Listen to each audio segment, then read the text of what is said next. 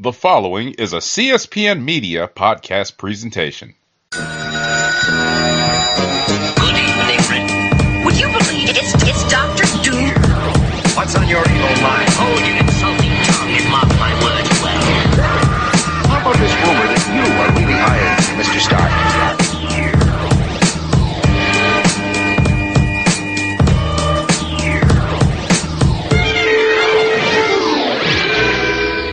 Welcome to another exciting episode of the Comic Book Chronicles.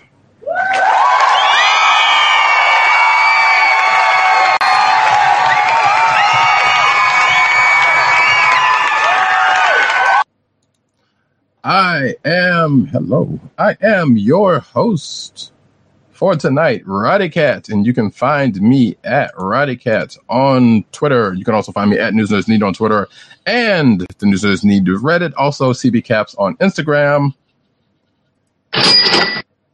And with me tonight is our man in Brooklyn. Brooklyn. Exactly. That's what's it. Um, our man behind the sounds, Agent underscore 70. You can find him at that on Twitter and Instagram. What's up, everybody? Yeah, we um we're still slightly hashing out our our our um setup, but Yeah, we gremlins were running rampant tonight, ladies and yeah, and there's still a little bit of setup uh, prior to, but you know what? That has nothing to do with this. If you're watching, if you're listening to this on audio, so you're just hearing us uh, bitching about nothing. Anyway, not with us tonight for some of those same gremlins is PCN underscore score dirt, who you can find on PCN uh, uh, PCN underscore dirt on Twitter, of course, obviously. Um, popculturenetwork.com and popculturenet on Twitter, and all of his umbrella sites which apparently he has a fairly new show um, that uh, called um, uh, oh shoot, I just forgot Nerd News. Nerd, no, Nerd News Desk. There we go. So go check that out, along with some of the other stuff, and uh, eventually News News Nerds Need, which is a separately other thing. It's it's going to happen some other time. Um, also not with us tonight for totally separate reasons is Tim D O G G nine eight on Twitter, and that's it. If you're geeky, if you're from from where I'm from, you know that quite well. Um, CB Cron on Twitter, The Click Nation on Twitter. That's D K L I Q N A T I O N. Also, the Click TheClickNation.com. Wow, it was an old um um an old Cold Slither reference almost. Anyway, um and also, of course, come with resources where he's over there writing his face off. That's right, providing some of the news you can use, which you would think that'd be my tagline, but it's not. All right, folks, we are going to get into the news, but first, obviously, you know, we got to say that we are on the CSPN network. That's Cold Slither Podcast Network. You can find them at cspn.us. do it today. You can also subscribe to this podcast on Google Play and Apple iTunes, aka Apple Podcasts, uh, Spotify, and the Cold Slither Podcast Network's SoundCloud page. So now let's get into some books.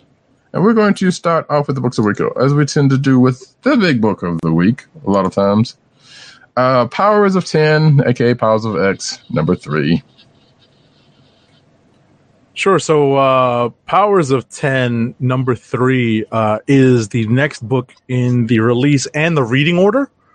And I'm impressed thus far that uh, Marvel has not yet missed one of the release dates on these books, which is uh, pretty impressive given uh, what what generally happens with these event books. Uh, shout out to Doomsday Clock. Oh no! I'm willing to bet that they had some um, some headway. Yeah, they definitely They had a good they had a good running start. So therefore, this for all we know, all of this could have been been a bag before before. Um, yeah. Yeah, we talked about it last week. Some of these books were probably in the can yeah. uh, when it I mean, it would make sense if they put the whole thing to bed and then don't have to worry about you know delays or anything screwing up the reading order. right, That would be smart. right. You would think. You would think. But uh, anyway, like I said, it's nice that they're coming out on a timely basis. Um, essentially, uh, this issue of Powers of 10 describes a desperate mission to make use of. They actually give Moira a code name, uh, Moira X. in this book. I don't know if it's official or not, I made a joke about that, and it was like, huh, okay. I mean, I made a joke. Well, I, but that it was Moira 10. It could be Moira 10. well, not even that, but the more X thing, it was like, you know what? Since she is the what the catalyst behind this, was like, you know, that would that would kind of make some sense. The But way it It would do. could also be Moira 10 because on the diagram, it's yeah, it's 10 lives. Makes sense. But I feel like that timeline that they keep showing, they've had more live. They she's at least double that live. But then again, uh, who knows? Right. So um that's the that's the point. Uh I know that you you had something else to mention. I wanted to um point out and we spoke about this just prior to the start of the show as we were discussing what to start with is that I had very I felt very strong Terminator vibes in this book because there is a there's a Terminator style story point but there's also a twist on the time travel element as well. So that's basically what I had to say about it. I I enjoyed it. It's a potential click of the week for me. Yeah, I am not sure about that part for me, but definitely it was an interesting read. Um, you know, sometimes it has to take a second to go down Mhm. because you know it, it's not as dense as the first couple of ones were because you know they're they're kind of starting to drop the the, the text pages because pretty much most of the stuff has been Established. established already, so therefore they don't really have to. So now we're getting into more of the meat of it. Right, and there's definitely a lot. Uh, uh, uh, uh, what felt like a few more action sequences. Yes, definitely. Yeah, it's like a potential last stand from a from a uh, NX villain, which is weird. Right. So yeah, yeah, I don't know. Um, like I said, it's it's weird. Like yes, we're reading the stuff week to week, and we kind of have to take it for what it is. But it will be interesting to see at the end of this, aka the the House of X Powers of Ten. You know, when when they both end Right. um, and we know there's a bunch of X books coming, so we to, to see where where we are when this ends, Right. Speaking of uh, going into whatever comes next. right, speaking of knowing that there are more books coming than November, Marvel solicited t- Exactly. today. Actually, yeah, I know a bunch of people's uh, solicited to hit today. So yeah, so some of the news will be from, or at least a couple of bits of news will be from some of that.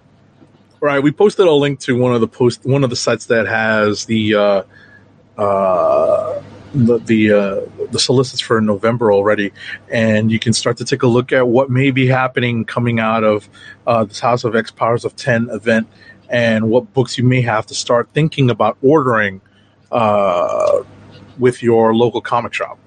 Yeah, which I believe some of that starts in October, but I'm Oh not- yeah, it definitely does start in October. Because That's when the main X Men book comes out. Yeah, and I think there's one or maybe two other uh, Dawn of X um, books coming out in October, but a good number come out in November. So, Mhm. but uh, you know, I'm just flipping through my copy of Powers of Ten, and uh, the bulk of those text pages that would be included with the book are in the back with the timeline. right.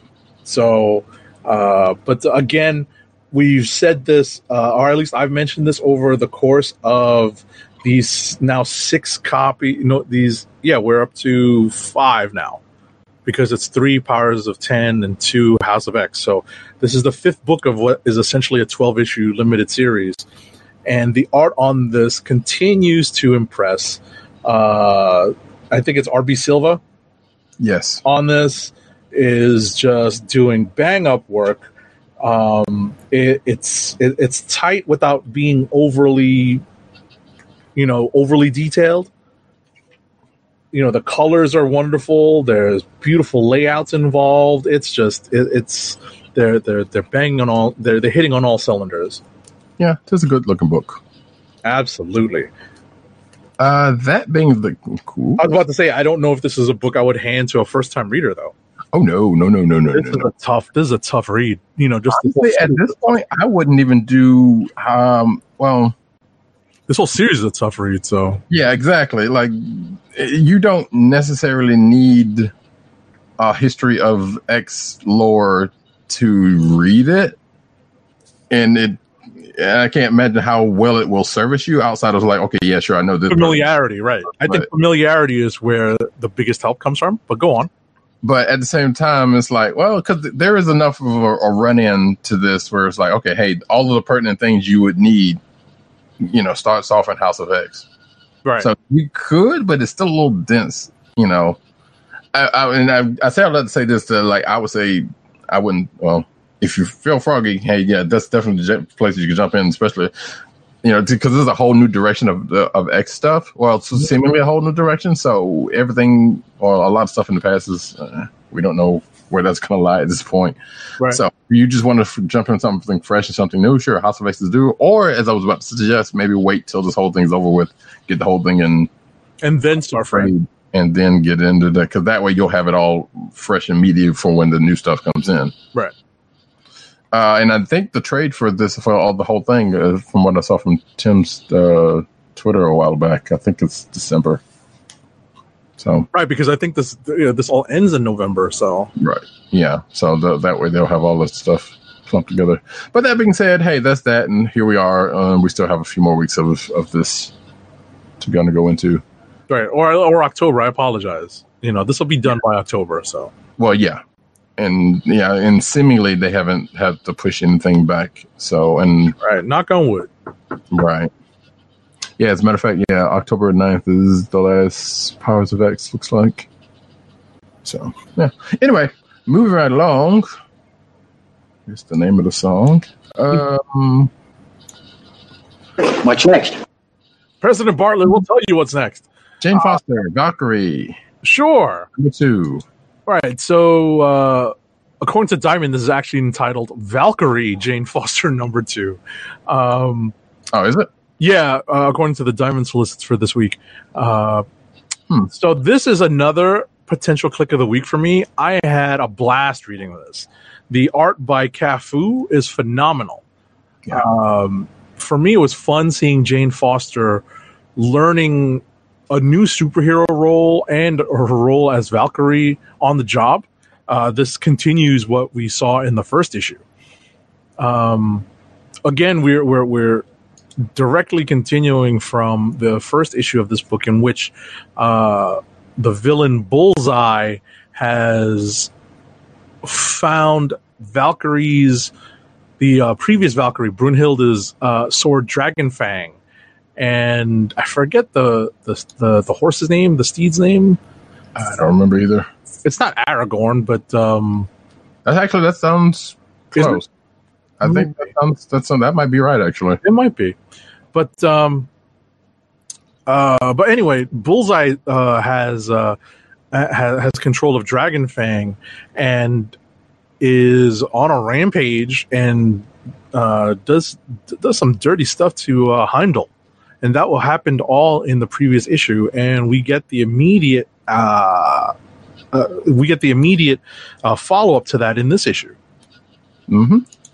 And you may or may not want to play Desposito. We- We're not entirely sure where that part's going to go yet.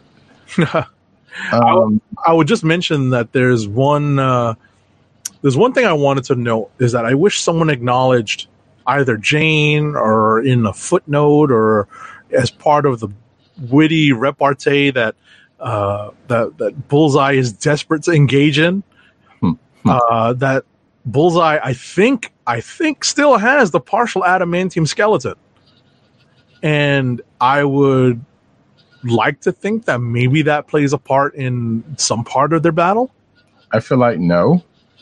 Um, uh, other than how it resolves itself. well, there's that. I mean, I suppose, given well, yeah, but but it's only his skull, correct? I think it's a partial skeleton, so I think it's the spine because I think that's what they initially repaired because he had a broken back after a, f- a big fall after fighting with Daredevil, Oh well, I mean, and uh, I don't know if they repaired his jaw, which is apparently a big target on him. I was about to, and was being used a quite bit, good bit. So clearly something happened. Right. So, but but in any event, uh, other than that, it was it, it was nice to see uh, this story rapidly move forward, and we we're actually not sure where this is going in issue three.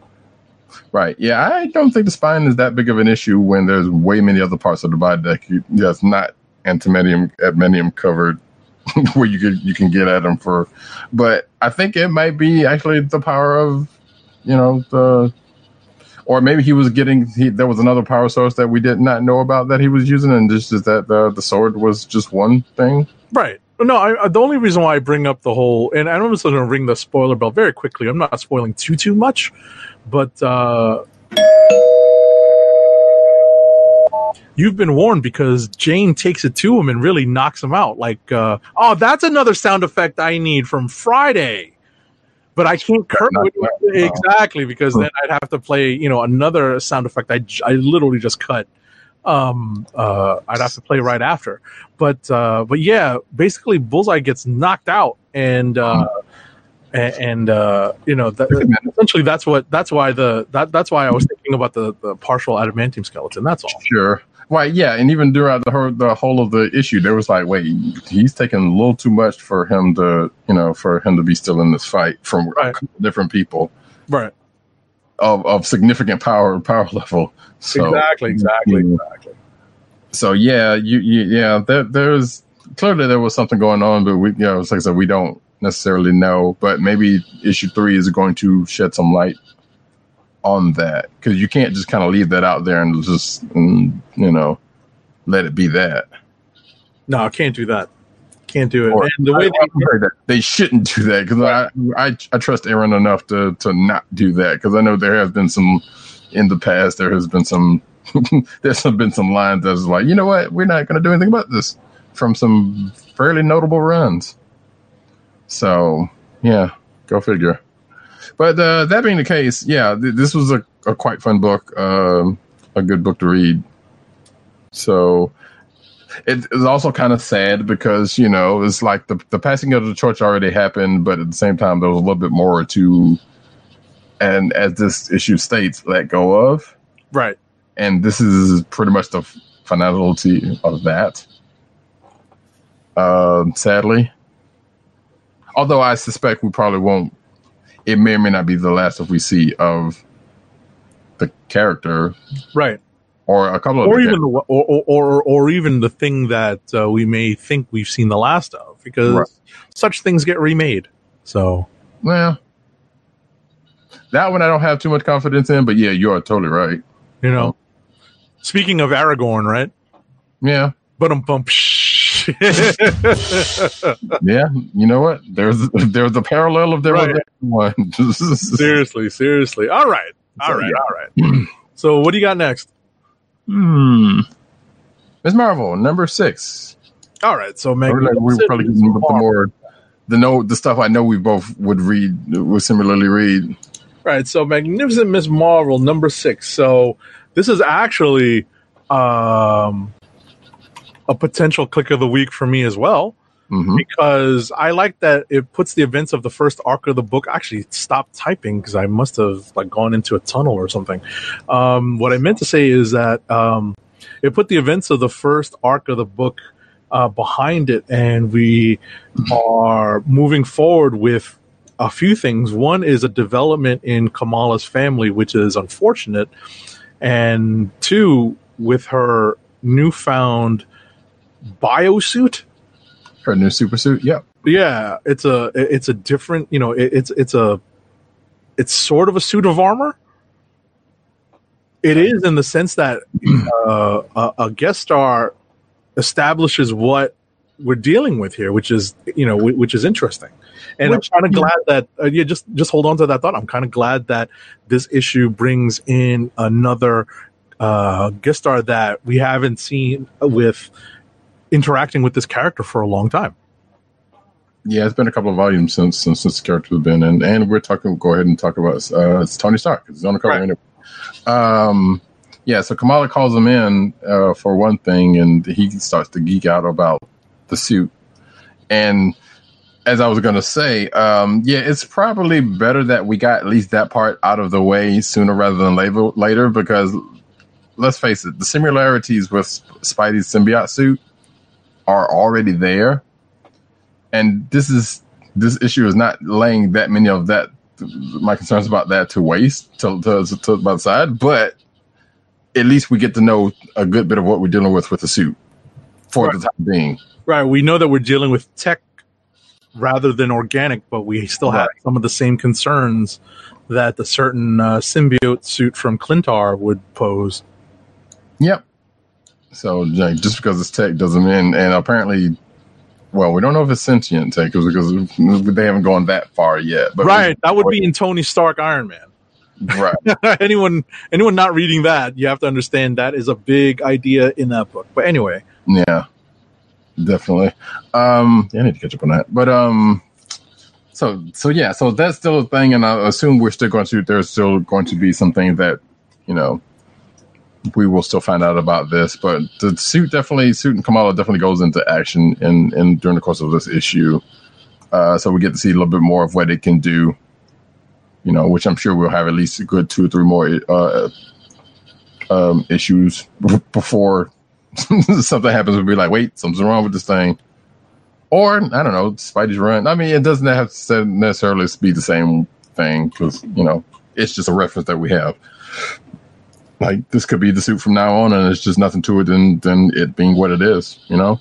But I kind of doubt it's going to be that way. There's, you introduce a new suit, you know, that comes part of the repertoire sometimes it sticks in the case of Captain Marvel, sometimes it doesn't. In the case of Spidey's various suits, right. I'm kind of leaning towards the, the Spidey part of this, but we we don't know. We'll see. We shall see because it is of a mysterious origin, and that's the kicker.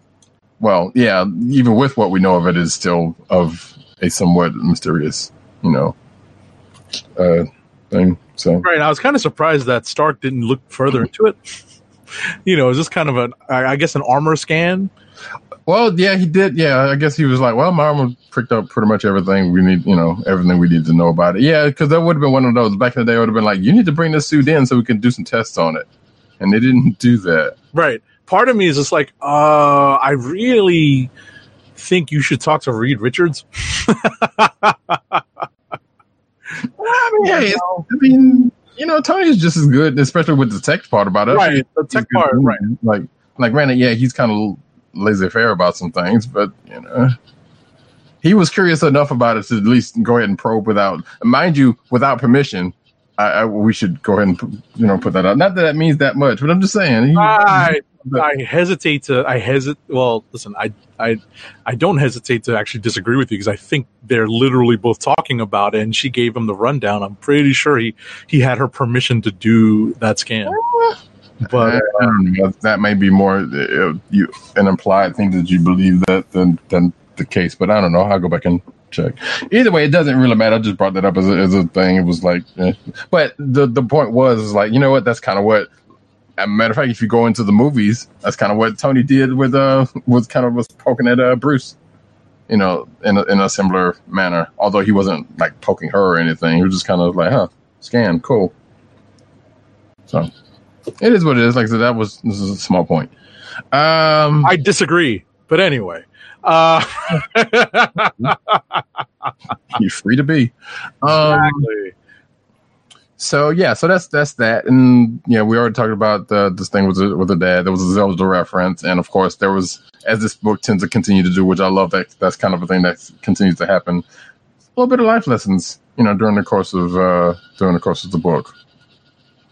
That just happens to get that sprung out, so that's cool. It kind of follows up. I was about to say, it kind of follows up on uh, what G. Willow Wilson used to do with this book from time to time. what Right. So uh, it's good that that still kind of comes comes uh comes into play. Um. So the next book. Wait, did you actually before I put these even in here? Unless you got something you wanna. You did read. it. Happen to read Guardians. Actually, yeah, that's exactly where I was going. So, uh, Galaxy number eight. what'd you think of this? uh, I, I was like, huh, interesting. So we got, um, for lack of it, well, I mean, it is what it is. Is we got a bit of a retcon on Rocket's history. We finally get to find out sort of what happened. Well, yeah, we pretty much found out how he got into the state that he's in, and I'm like, where is this going? Are I because part of me is still like they're really not gonna just like they've had space and opportunities to to kind of do something significant to kill him, but at the same time, I don't know. You know, I don't. If they're using this to kind of either kill him or redo him or just kill him for the time being or something, I guess is a way to do it. But it's also a still a weird way to do it. It's like, yeah, plug from your history and it's like, well, since and have this happen and at this particular moment, which granted, you know, no one's probably thought about it before now. It's probably why it has happened before now. Right. So what's funny about this book is that it's another potential click of the week for me because I had a great time reading what is going to become the definitive version of Rocket's origin. It's up to date, but still incorporates some of the original. I didn't read the original. Let Right. me uh, let me let me state that up front because I really didn't have much to compare this to. I don't recall ever reading a a more recent recounting of his origin in, in any of the books that came out around Annihilation time when Mhm. they kind of reintroduced the character for the modern age. Um, it the the book also provides a convincing reason for his absence from this book from from the title until now. Except for, well, yeah, it does, but it also lends to the question: well, then when did the adventure stuff happen? Because clearly there was some time in between then. Well, then him leaving, I guess. Had uh, to be before. Oh, yeah, all that all that Avengers stuff had to happen before, like in the in between between that and the You start sure of this new book. Because I mean, it wouldn't have come. Obviously, wouldn't have come up in the adventure stuff. It could have like happened after he just left. According to this, he just left because he wasn't feeling so hot. I know that. What, what I'm saying, I'm talking about the Avenger stuff. Still could have happened. He Right. could have been It like a could have. That's a possibility because it, it just wasn't touched upon there. Right. But we we don't know that, and at this point, it kind of doesn't really matter. But it's just like that was just a point that I was like, well, wait, if that's the case, then I don't know. Right. it is what it is on that one. Right. And also, is that a Gundam? Right. Is that a Gundam? As I have in my notes, yeah, I was like, wait, he's been holding on to a freaking Gundam, and. Mm. wait, did you have any of your notes? Was Yeah. said, also, is that a Gundam? Gundam is a distinct hole in my repository of anime knowledge. yeah. Oh man, oh man, we got to get. I look, I You know, we've talked about it. We've That- talked that's- about it. It's all about accessibility to what I mean. There's plenty of Gundam out there. Well, it's also also um, where you plan on starting, and there's no shortage of people, you know, right. exactly. Many different opinions on how to start with Gundam because you don't necessarily have to start at the beginning. Right. Yeah. So yeah, that's right. We've, we've had that conversation. Anyway, so yeah, we both had that in in, in our in our notes. Uh, and, because it's it's it's it's plain as day, literally in a splash Right. page. Right, like how long has he had this and never used it? Unless, and I'm sure there's somebody's like, oh no, he's had this for a while and he has used it. Blah blah blah blah blah. I'm like, right, okay, sure. Um, uh, the, I think the other point that I was going to say is like, I know this new retcon is pr- might probably going to put off some, and I do know at least one Rocket Rac- Raccoon fan. Um, because you know they have a tendency to be, you know, and if that person's listening, watching at some point, I'm sorry, but you know, fandoms are fandom. This one, at least the, the one I know, at least has some level head about them to a, to a point. Although there's been at least one time I'm like, okay. But that being said, um, I'm there. I assume they will be all right. This was as they've had with with other stuff. Hopefully, it's like you know, you can't please everybody in fandoms, and and to think your what your fandom, you know, what you loved about your fandom is probably not going to stay the same. Uh, and in some cases, shouldn't. Like you know, we've had that conversation about you know this, people have wanting the same old characters and doing the same old thing all the time. That gets old, and nobody wants to deal with that. Some people don't want to deal with that, I should say, but some quote unquote fans love that stuff. But that being said, we'll see where this is actually going to go because I don't know when and or if they're actually going to do anything to Rocket. Like I said, for all we know, there could be some some miracle cure for the from the church. And by the way, the Universal Church of Truth is, is still around, and Peter and the crew who got caught by them is talking to him. Which, by the way, a, a nice little scene between uh, Cosmo and Lockjaw. Which, wait, Lockjaw talked. Which I don't think I've Oh, ever. Telepathically. Well, yeah, but even still, I don't think that's ever. Well, let me phrase that. It's probably been a while, but I don't. I have not seen that in recent memory of him telepathically talking, telepathically or not talking to anyone. So it was, regardless of whether it was tel- telepathic or not, it was like that rarely ever happens. Right. We're used to seeing Wolf. Or Right. Which did happen, but yeah, but actually saying words, it was like, hey, wait, what's going on? Right. He spoke, but at the same time, now that I think about it, I'm sure somebody's going to bring up that hey, Lockjaw in the Pet Adventures book where he Exactly. actually, and so, so, so please don't, just don't. Exactly. Exactly. Anyway, it was a good book, a good read. We'll see whatever happens with with um, what's going on here, whether it's going to be something meaningful or it's just like, oh no, we're going to reset it some kind of way. I know. What did you think about that? The whole retcon. I know you said you didn't. I mean, I you, wasn't that familiar with his origin. right? And I, you know, if worse had come to worst, I would have pulled out uh, official handbook of the Marvel Universe and looked up uh, what the original origin of Rocket was. But Right. my understanding was that he never started as a service pet. Right. That part was So- um, okay. That's clearly a definitely a new. right. That's like an update to make it more cutesy and cuddly. With which that I kind of had a slight issue with. I'm like, really? It's kind of a mo- it's kind of a a, a, a a shout out to the movie version because I don't know if uh, the original Rocket was anything more than just an anthropomorphic raccoon. Hmm. In the original book, Yeah, I mean, I don't know what kind of si- you know what I mean. so I know, and this goes back to the Rocket Raccoon fan. I know who tried to argue with me. Well, not argue with me. I was making a joke, but you know, brought up what the creator Bill Mantlo said about Rocket. I'm like, okay, I really didn't need that, I, and honestly, really didn't care. But you know, and like, yeah, I get it. Sure, that's what it was. Yeah, so he's a raccoon, blah blah blah, and whether he was anthropomorphized or he's a cyborg or whatever the case may be, at this point, he is what he is. Um, but that's it. But yeah, the the whole service service pet thing was like, uh, uh, which also would bring about a bias of service pets for, and as a whole for me in general. But I won't bring that up here because it's, it's not.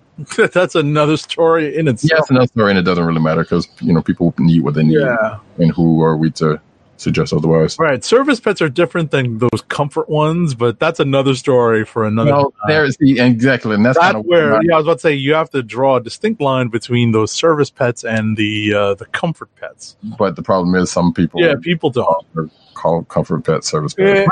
in the, in the way for them it is. So I don't want to belittle their quote unquote need, but or want. But at the same time, it's like all right. Anyway, that, that's way too much of that. Um. So yeah, Guardians of the Gate, Guardians, Guardians Guardians of the Galaxy number eight. It's still an impending um, shoe drop, I guess. Yeah. And I think the only other book that we have in common is the history of the Marvel Universe number two.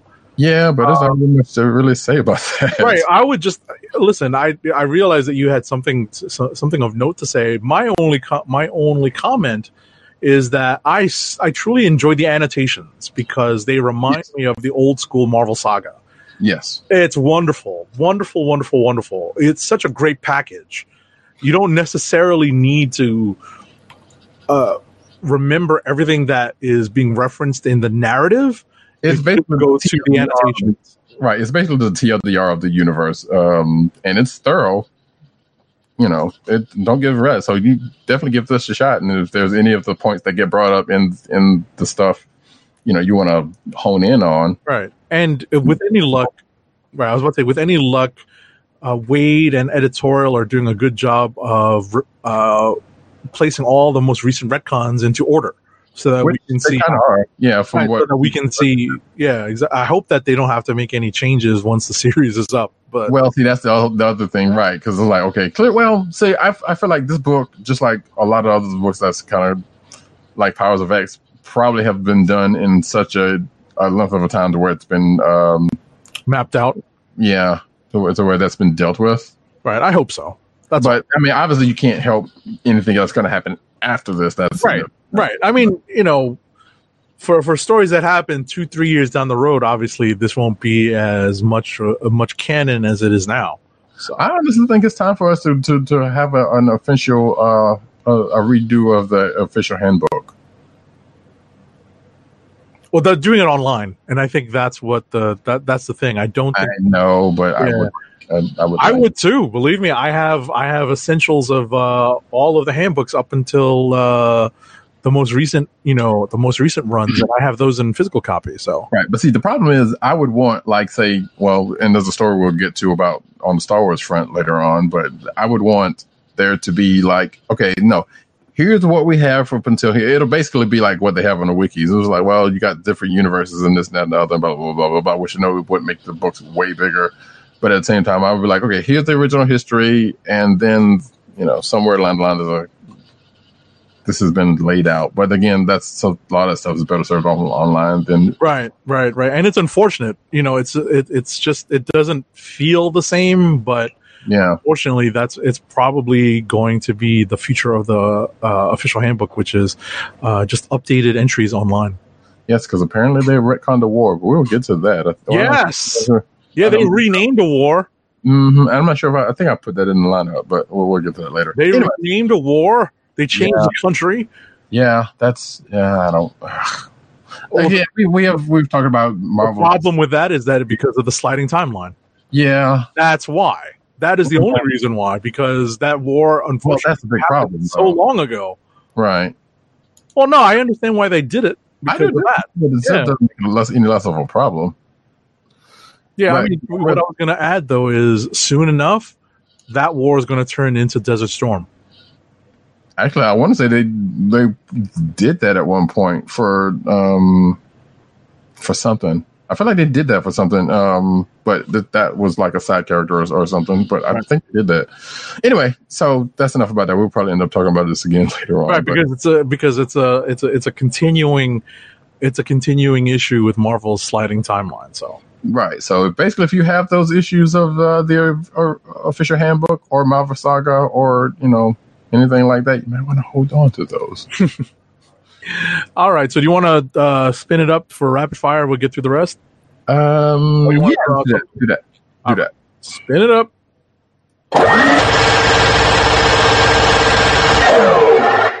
Ladies and gentlemen, we're in rapid fire review time. hmm All right, do you want me to take a- uh, lead off? God damn it! Uh, I guess I will. No, because I just remember something I forgot to do before we started, and that that's sucks. gonna that's gonna plague me later on. Mm. Anyway, go ahead. Batman number 77. Uh, this is the latest issue in City of Bane. Uh, Damian takes matters into his own hands, and a Bat family member seemingly pays the price. Meanwhile, Batman and Catwoman establish the premise for their upcoming team up book. Is that you? That was me. I was about to say, I didn't press any sound effect buttons. oh, I'm gonna do the other one, but you know, I gotcha. Uh, Superman Year One, Number Two. So this is the latest installment in the uh, in in the non-canon Frank Miller, Frank, John Romita Jr. Superman origin retelling, and I appreciated this because it had an, a story element that we really haven't seen, and I kind of wish PCN underscore Dirt was around um, to talk about this because I haven't read a Lori Lemaris story involving Superman since I read some old Superman reprints in digest form as a kid, like old old stuff, way pre-crisis. And uh, what I found is that they uh, they told an interesting story with an interesting way to modernize the Superman origin. And also in this book, uh, Poseidon is a creep. Um, next is Daredevil number 10. Matt Murdock's journey continues. And while he saves Detective Cole North from yet another assassination attempt, we end with uh, Matt getting one step closer to possibly getting back in the Daredevil saddle. Um, Ghost Spider number one, uh, brand new number one with uh, Gwen from Earth 65 taking on her new code name of Ghost Spider. Taka Miyazawa's art is so fun to look at. Having Gwen live so out in the open in terms of having no secret identity and having everyone know that she is Ghost Spider is still really jarring for me. And it creates a real reason for the premise of this latest dimension hopping series. It's a fun setup, and there's actually a flip of an expectation uh, that is so that the expectation is flipped completely upside down when it comes to the interdimensional hopping and its effects on her story. So I would definitely recommend reading that. It was a lot of fun. Uh, let's see. History we did, Magnificent Marvel we did, Powers of 10, Tony Stark, Iron Man number 15. This was an entertaining issue and it sets up this is the pre the prelude to uh, the upcoming Ultron agenda story, which has been set up for a while now because of the various AIs and androids that are in uh, the population in this book. It's been an ongoing part of the story, and now we're going to see many of the story threads that Slott has woven into uh, this book with regards to AI functionality and independence come uh, come to a head, and we'll see how that plays out in the upcoming Ultron agenda storyline. So that's it for me on my books this week. Well, all right. And I muted myself, but apparently I did not. Um, yeah, I may have to check out the Ghost Spider. That's uh, I love me some Ghost Spider Gwen. She's still Spider Man to me. Damn it. um, But I'm finding that Ghost Spider is. Uh, what's funny is that I think just very quickly, there's a kids book out this week. One of those Marvel uh, IDW partnerships where they do yeah, Marvel Adventure action hour hour or something like that. Right, right. And they actually, you know, poke fun at it.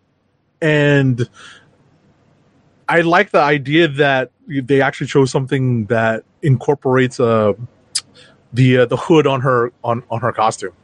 Right. Which it was, which is also kind of funny. It was like, okay, well, we saw a movie movie uh, version of, of Miles have a hood, and it was like, well, it's just copied. No, because it's white. I know, I know what, what I'm saying, but but but but not in the comics. That never, as far as I remember, not not happened. So uh, that's also kind of funny. It was like, we're hood buddies, or some kind of thing like that. That would do. I would totally write that. Anyway, um, Death's Head number two. So V has come to. People who uh, know Metal Gear will get that reference, but not really. I thought was. I thought you were talking about the TV show. No, uh, no, they've done that. But for those of a certain vintage, yeah, that's uh, that's a that's a oldie. Um, but yeah, so apparently there's another version of Death Head, as we found out at the, at the, at the end of uh, last um, last issue. It is an upgrade, but apparently is an upgrade that um, not for the current, the, the not for the, the original version of Death's Head. And this new version has come alive, or it has sprung sprung awake, and Death's Head's not really too thrilled about it. And there's a couple of fights and, uh, that end up happening, and um, one Kate Bishop ends up coming through because you know her boys are her boys ask for help. So there you go. And um, I, I a version of actually I don't know. See, so there's a good bit on Death Head's history that I don't know too much about, but the name that comes or the person that shows up in his book or the version that shows up in his book, I remember hearing something about or seeing something about. So uh, yeah, that person kind of comes into play uh, where Death Head is concerned. Who Okay. knows where this is gonna go? Gonna go. Um, see, Transformers. Speaking of big bots, Transformers '84, number zero. So this is basically a secret history of the Transformers. Uh, and that by that I mean the animated series, or actually you can go ahead and say the the also the Marvel version also. Um, exactly. Um, to where there was another reason, without spoiling anything, there was another reason why the Autobots left the Earth and the Ark uh, you know the arc ends up being a thing and happens. Uh, and at the same time, in another different timeline, which I think is one that was that has come up um, in the animated series, or at least roundabout. Uh, apparently, there were some a couple of Autobots on Earth, but there was also some Decepticons in tow, uh, looking for the Ark somewhere in between the fact the, the time that the Ark was dormant. So it's almost a Beast Wars situation, but not really.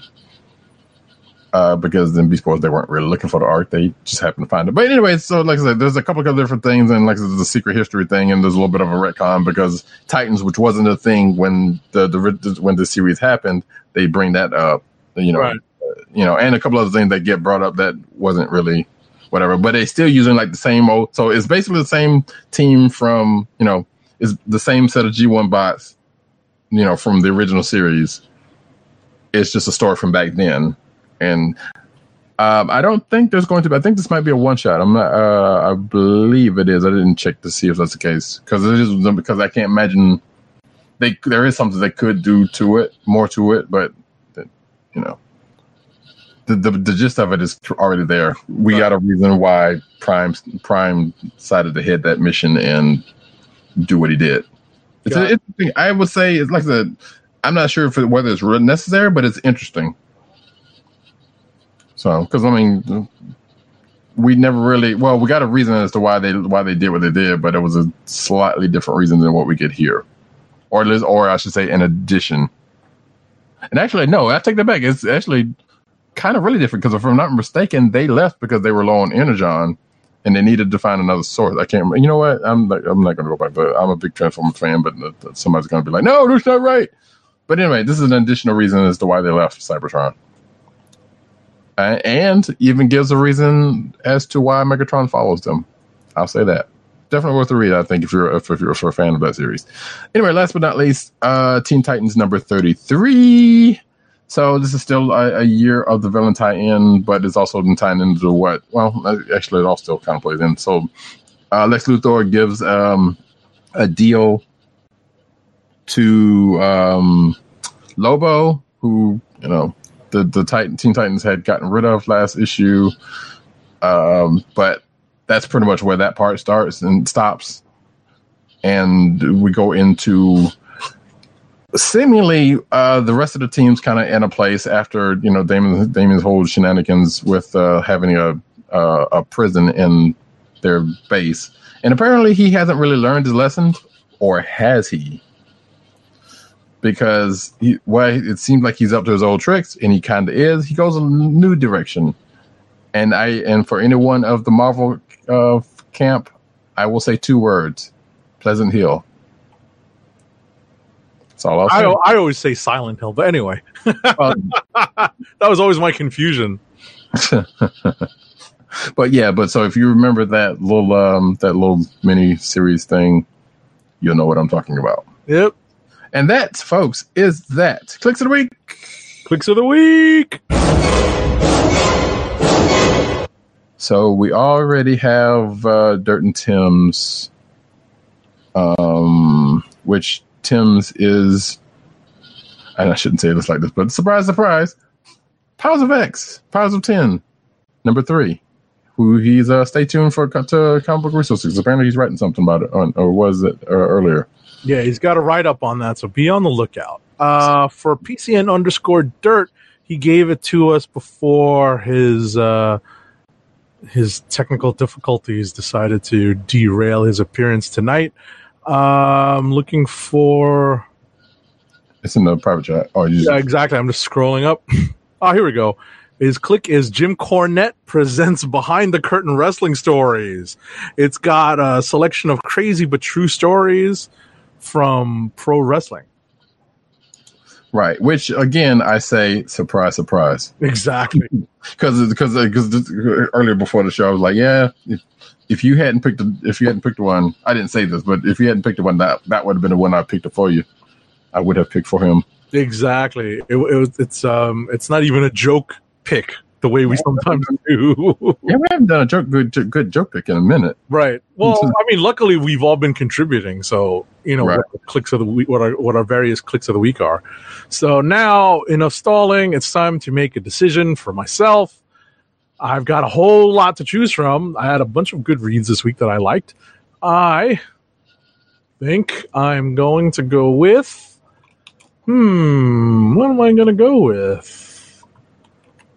Uh, what did I have the most fun reading?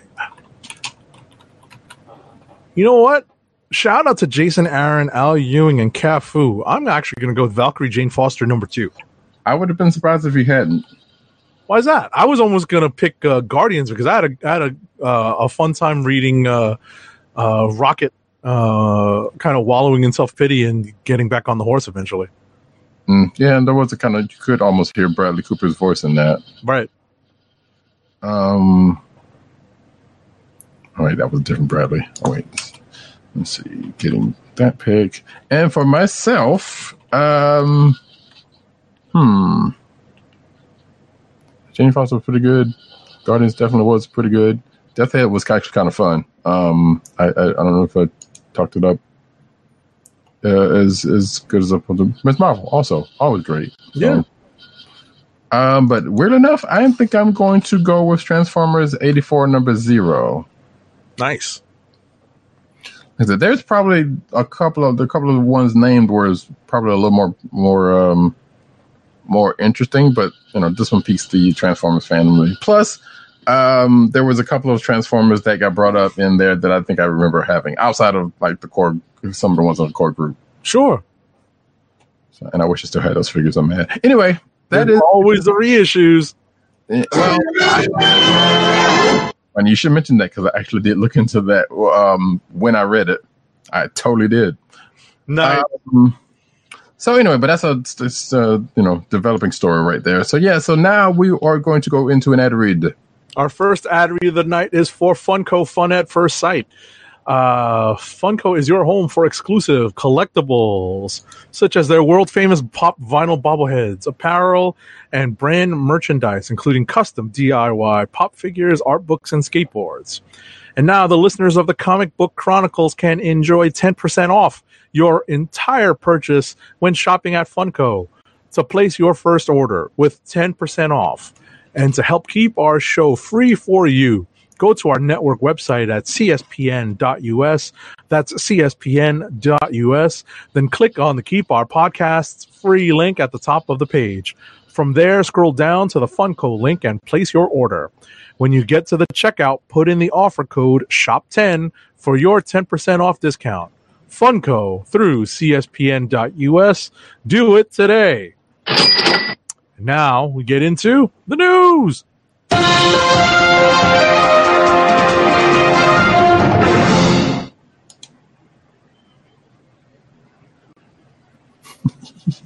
First up, as we tend to do about this time, cinematic news. Uh, starting off, let's see what we got here. I guess some sad news. Um, Sci-Fi or Syfy cancels Superman prequel Krypton after two seasons. Okay. Oh Nah, no. So I mean, Roddy, I was about to say Roddy's feeling very strongly about this particular. no, no, no. no. That was broke that out was, the no, broke out no. the sound effects. No, uh, no. I mean, no one said anything, so it's like, oh, okay. But no, um, I have heard some fairly decent things about that first season. So, and I think I've only got through like a couple of episodes myself, so I don't, you know, I don't know. Uh, so yeah, but that's the thing. As a matter of fact, I will go ahead because I know the, the next couple of them are related to this. All right. Um, in that Krypton showrunner says that the show was too expensive. For, they couldn't afford me, doll face. Um, couldn't was says the show was too expensive for Syfy to continue. I believe that because, I mean, as as much as how that that show looked like it did, it did seem like it had a bit of a budget. Like I I can't speak to the effects Gotcha. because um like I said, there weren't that many in the couple episodes that I saw. But yeah, that's that seems like for for a sci-fi show, that seemed like it was it was cost a good bit, or at least that's that's what they were told. I don't know. and uh, note that the story came out on a very nice special day. Anyway, uh, and next after that, um, Krypton stars react to the show's cancellation, which of course tends to happen when a show, you know, gets canceled or something. So, so there you go. And if you're watching the video, you can see at least um, at least one of those things. We won't have to go into, we won't go into it. And I think last but not least on that front, Lobo, the uh, Syfy, passes on the Krypton spinoff, which I believe he had just made it to the show, got on the show fairly recently. Um, and I guess they were planning to do a spinoff of Lobo, which I'm like, who wants that? But so I'm sure somebody did. But yeah, apparently it ain't gonna happen now. Hmm. So there you go. All the All the Krypton news that's fit Yes. to print. I was gonna say the exact thing too. That's funny because it's like that's the first four stories. Right. Um, next up is uh, Tom Welling has teased uh, his appearance in the Crisis on Infinite Earths uh, crossover event between the CW television shows. So he shared a video of himself on set um, on Instagram, and he answered a comment that said, "I hope you're in Crisis on Infinite Earths," and he answered, "Duh." which, is cue- confirmation yeah, which exactly. cue the cue. Well, it's not conf- not necessarily confirmation, but, yeah, which all it kind of puts me in mind of the the Canadian Prime Minister. like, duh, the, the- you know. Sure, sure. But yeah, so we'll see if that's going to happen. I don't know. Uh, next up, though, is Stephen Amell self censors a season eight behind the scenes photograph. So, you know, Stephen Amell, who is leaving the Arrowverse, um, I guess sometime, which is weird because, like, yeah, he's leaving the show, but he's going to be in the eighth season, and it, which is when the show is going off the air anyway Okay. yeah, I, I don't know. That that whole thing is kind of weird, but that's that is not the end of the story. But regardless, you can see here on his Instagram, um, says S8 rolling right along, and him with a picture of I don't know who that is actually. I feel like I suppose should I, I should know him. See what Yeah, it doesn't matter. So yeah. Uh, so I guess that's that's go- going to be a costume that he's wearing during the, the doing something in the season eight. So yeah, that's the thing. Next. All right. Uh, speaking of Stephen Amell, Oh, I'm glad you have this one. he's going to headline a Starz, a new Starz show. Starz, as in the cable network Starz, S T A R Z. Uh, this show is going to be a wrestling drama called Heels. So he's booked the follow up series lead, uh, and it's now filming. Actually, no, that's Arrow. That that is, that is. Uh, it's uh, the Heels drama is set to be an hour long, set in the outrageous world of independent professional wrestling. And it's uh, looking for an eight episode series pickup at Starz.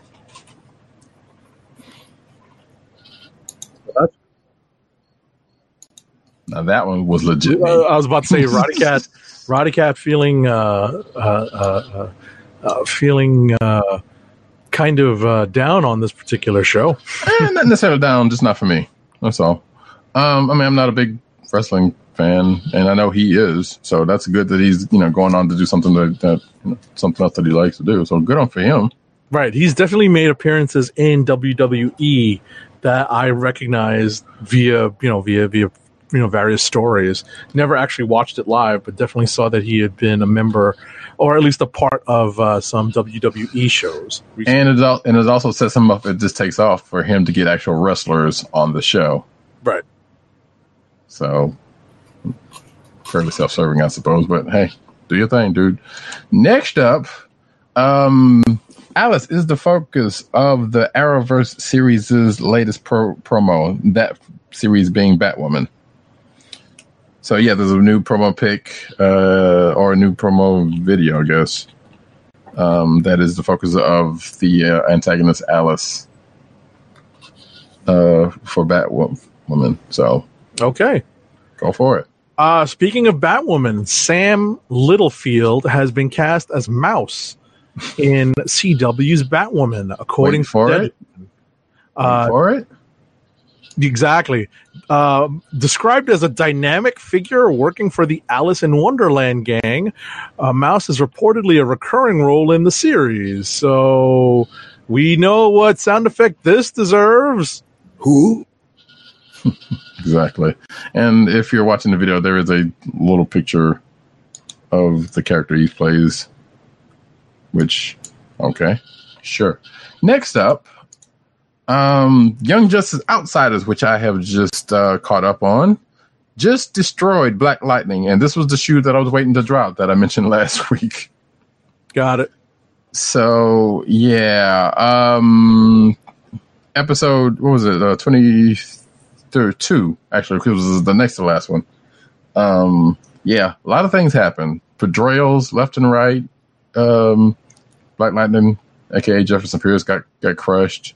There was a good bit of yelling, and and I pointed out um, Kari Payton yelling to himself or yelling at himself, which was Oh funny. yeah, yeah, that's right. He was yelling at himself. So, because even because if you even if you like go back and play that and you just kind of see, uh, you know, the the character he's yelling to, just look at him, you can almost see it's like, why are you yelling at me? So yeah, I even actually, though even though the, he the, it with with what comes out in that episode, he's kind of has a right. But the yelling in this in this season has been a lot by not Superman, Superboy, and by two characters in particular that was like that's kind of weird. I love I mean- that it's not Superboy. But uh, I, I, Right. I've definitely appreciated this series. I, I remember when it was just yourself and Tim uh, who were watching this, and I finally yeah. caught up. And I definitely appreciate this show. I what's weird is that they're not just focusing on one Right. kind of kind of uh influence from the comics there are Right. multiple stories going Oh no, they're yeah, they're they're they've been pulling stuff left and right. and you know there's definitely some there, there's definitely a major major titan story that is still percolating Which I think they might. I well, that might go into the is- next season That's what I'm thinking. yeah they're not going to waste it i think in the culmination of this season they might just yeah, because it would it would it would kind of fall like uh, like it, it's kind of like they've done with like Spider-Man movie, which we'll get to that, or- and other stuff. Like okay, there's way too much stuff going on here. Like it's Right. kind of getting to that territory, but they're still kind of reining it in. And we still have four episodes left, I believe, right three or four, yeah, uh, episodes. So Right. So if they save that corner. particular right, if they save that particular story, I think it would serve them well into I- the season. Yeah, as long as they don't do any weird time jumps like they did, um, which they have been doing the last couple of seasons. That's so true. That's Well, that's not that's short- still not right. saying that they couldn't do it, but Right. Even if it's a shorter time jump, I think that would still work right. because yeah. that original Titan storyline actually did take a long time to play out. So Right. So, and I would like to say, I would like to think they would do themselves uh, justice so by speaking, by yeah. on it. Speaking of DC Universe animation, uh, the cast and creators of DC Universe's upcoming original series, Harley Quinn, offered an extended behind-the-scenes look at the animated series at the animated series in a new promo video. Mm-hmm. Yeah, it is what it is. I didn't, I haven't looked at it, so I'm not sure what what what what they say and what not. But hey, it is what it is. And you know, if you have DC Universe on sign on, I mean DC Universe, uh, the app, and you can see the promos. and I'm sure this is probably in there also, but still. Um, Titan Star, excuse me, Titans adds Fear the Walking Dead star as Doctor Light, as due to a report. So, you know, in addition to uh, Esai Morales' Deathstroke, apparently Doctor Light is uh, maybe set to uh, to appear in Fear the Walking Dead's Michael Mosley. Okay. Yeah, I don't know. Uh, again, Who?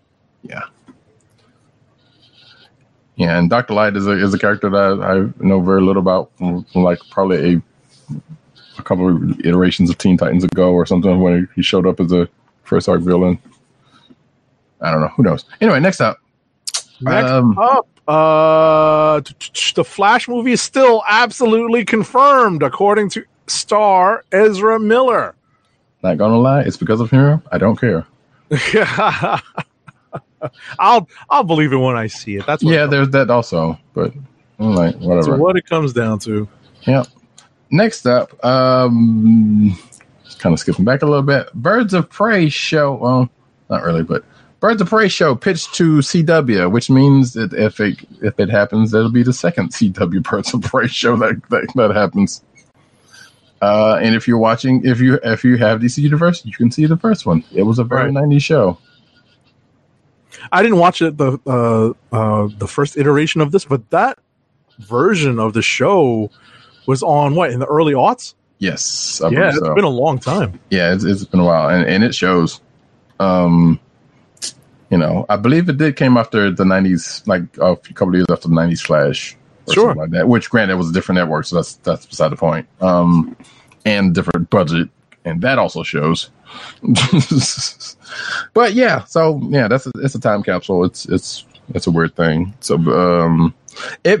I guess this kind of makes sense since the pieces are kind of sort of in play in the Arrowverse already. So sure. Right.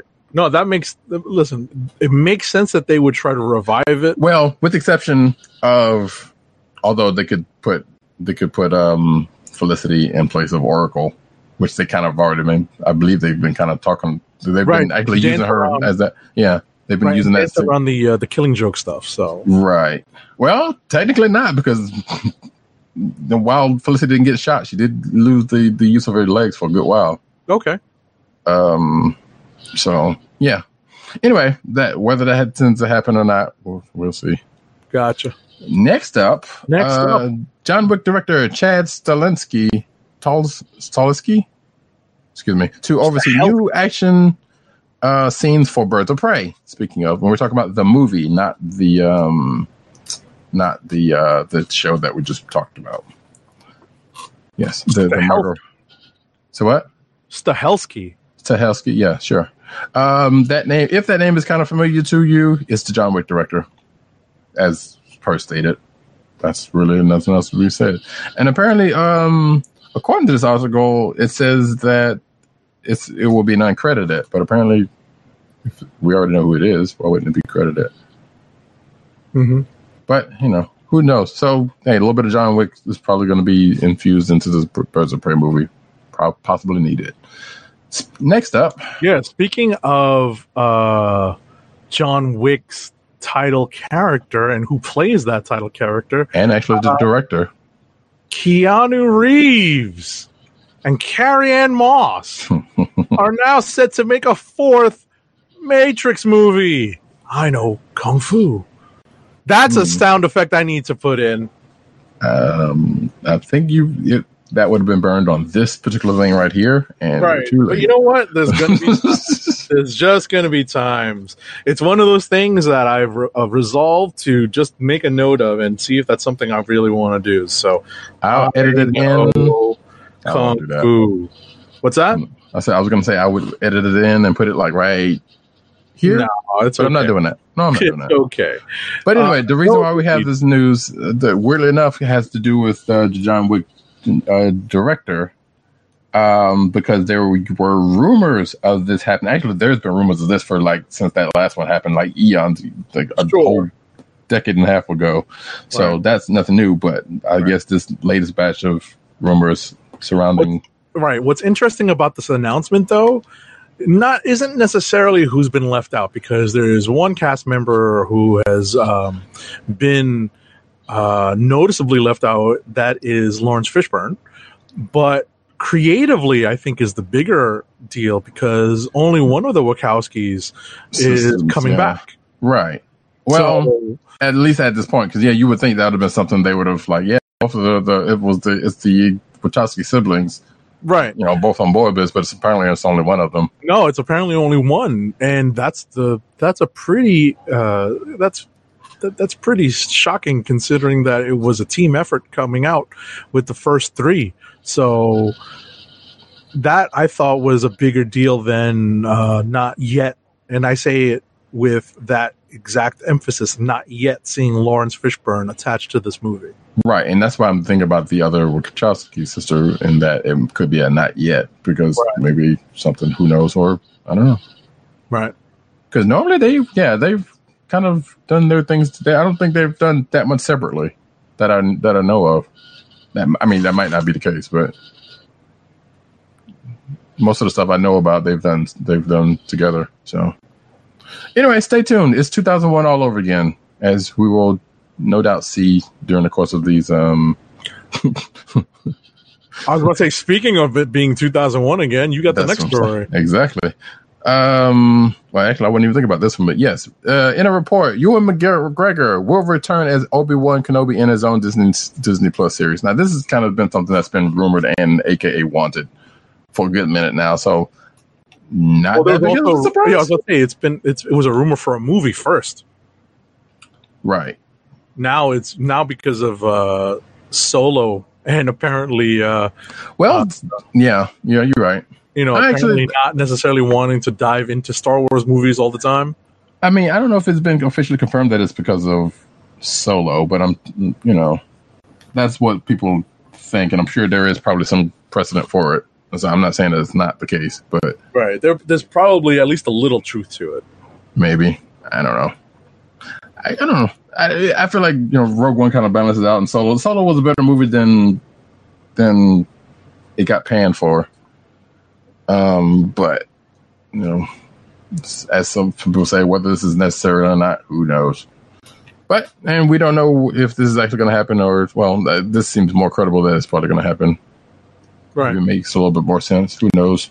So following up, uh, Disney Plus, the app is going to be available on iOS, Apple TV, Android, and Xbox One on its launch date of November 12th. So basically everywhere because it was also previously, um, and I was kind of upset because I didn't see uh, see uh, that Roku and more importantly for me, the PlayStation Four was already announced previously. So now this is basically just putting it everywhere else with the exception of the Switch, which whatever. Gotcha. Um. So, and which the only other thing that kind of which um bums me out about, and I know it's a different company, but why wasn't DC Universe on PS4? Anyway, so yeah, that's the Got thing, me. You got Yeah. me. and you know it is what it is at this point. Um, except for well, anyway. So yeah, um, and a couple other countries are going to get uh, dis- uh, Disney Plus. Right. So You got the next story now. I was going to ask a, a specific question about it. Sure, go for it. And I will say before you do, um, Disney releases the entire Star Wars saga on Blu-ray with new box art. And the only thing I have to say about that is that it better be the original version of New Hope. That's it. I was about to say I, I I did a little bit of reading, and it's going to include Blu-ray and digital, which is nice. Right. But is it the uh the the what you call it the uh, what do they call them? The, the theatrical cut, the original theatrical cut, no, no, no. The uh, the the new special editions. Yes. Are they going to be special? I are they hope going to be not. the original theatrical cut? I really hope not.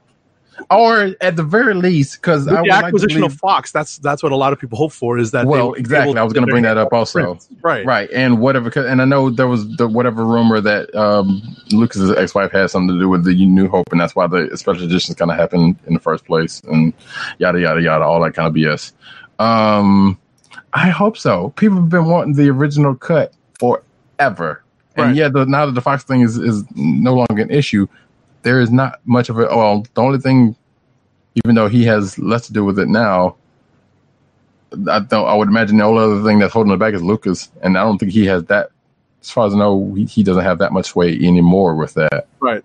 And Um, I I would I would I would not hesitate to say I would very much strongly state that the only reason many people would have to reinvest into the Star Wars Blu-ray sets Mhm. Other mm-hmm. than getting digital, other than getting digital. No, you can Right. because I mean you can make digital copies of your. Or just, like, No, granted, that's yeah, no, but my, that's my point. My point is if you if, if you're looking at it like, well, I, I kind of held off on a Blu-ray set.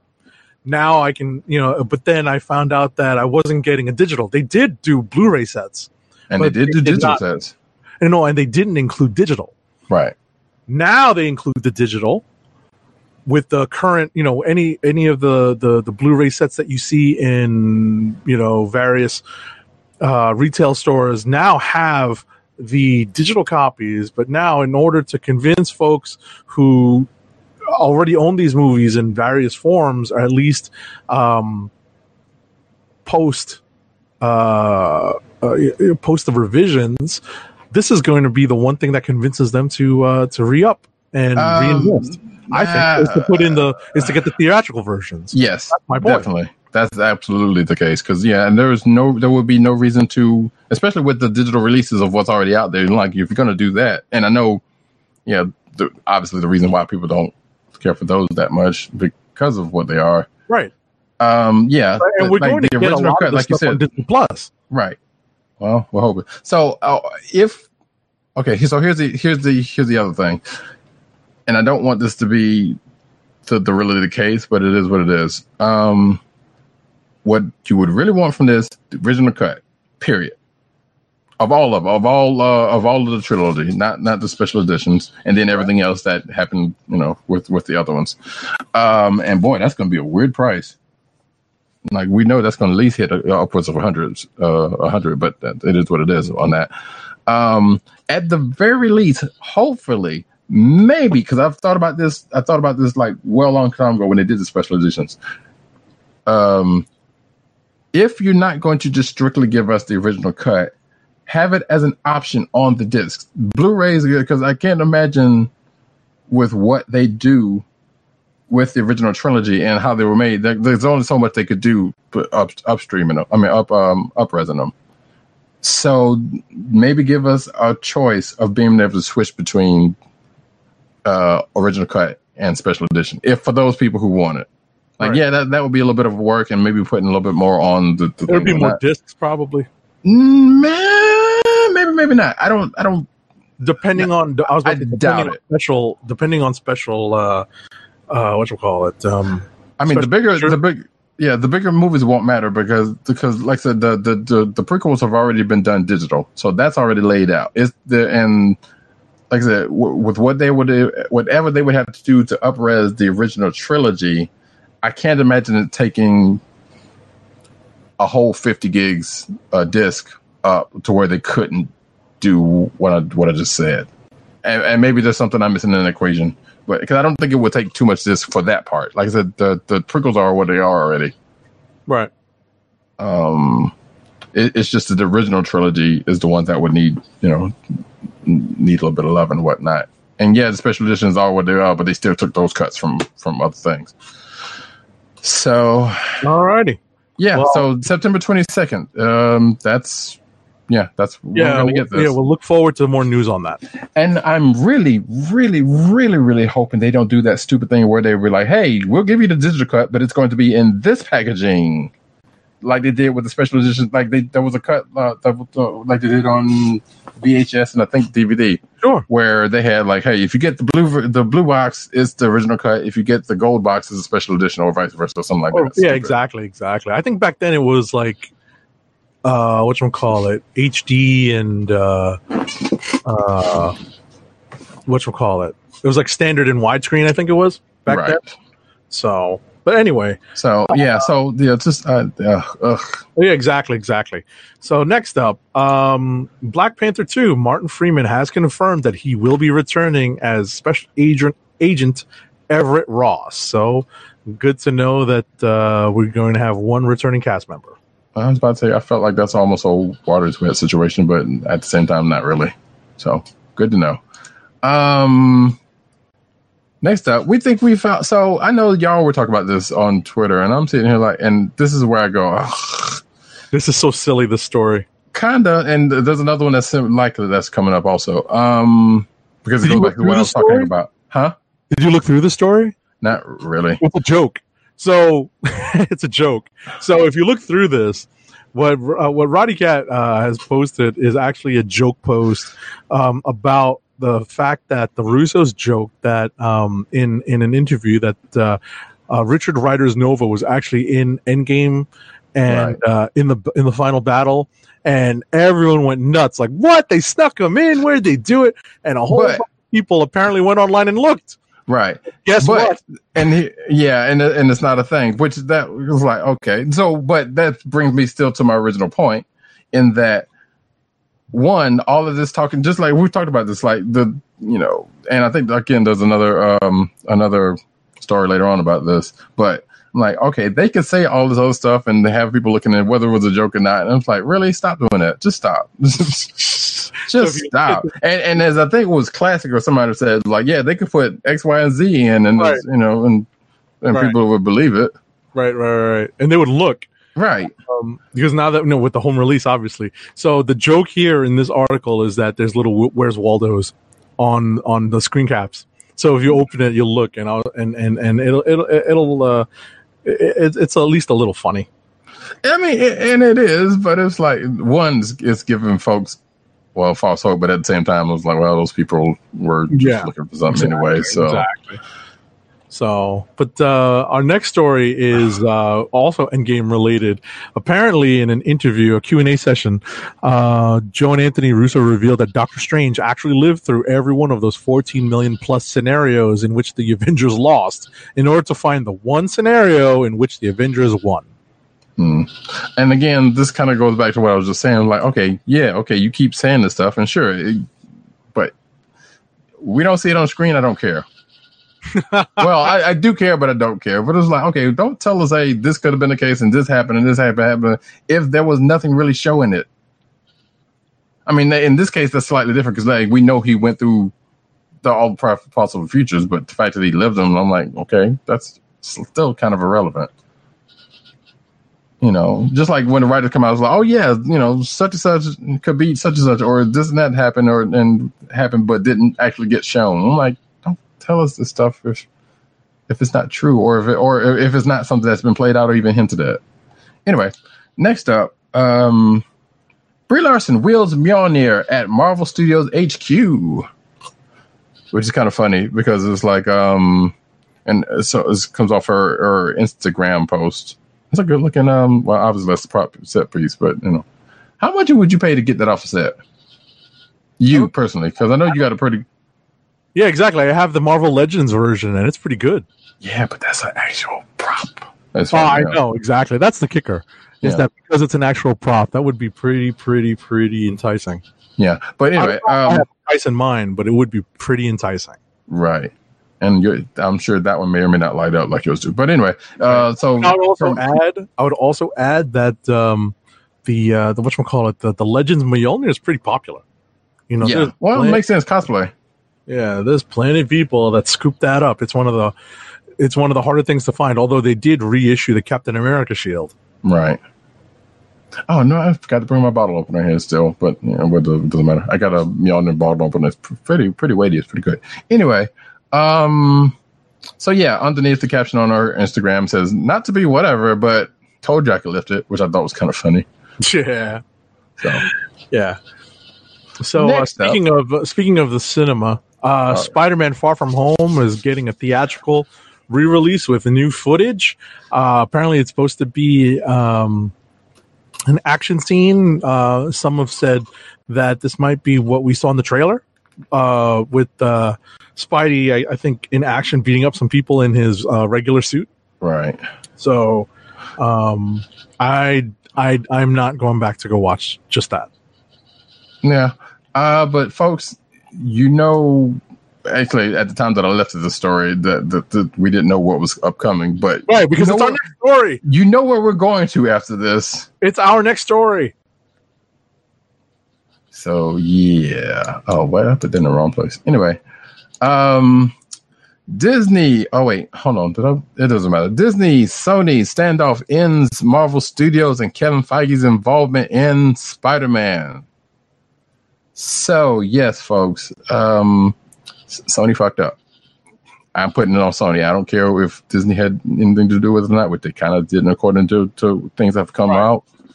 Um, so basically, what happened was they went to Dormammu went to negotiate the deal, except for he didn't have the time stone. He just like I'm taking my ball and run.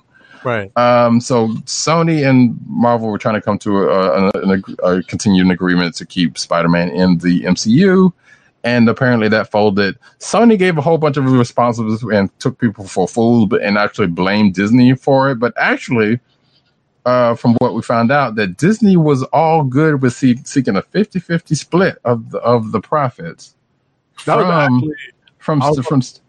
Yeah. about to say, the rumor is that they actually reverted to 70 30.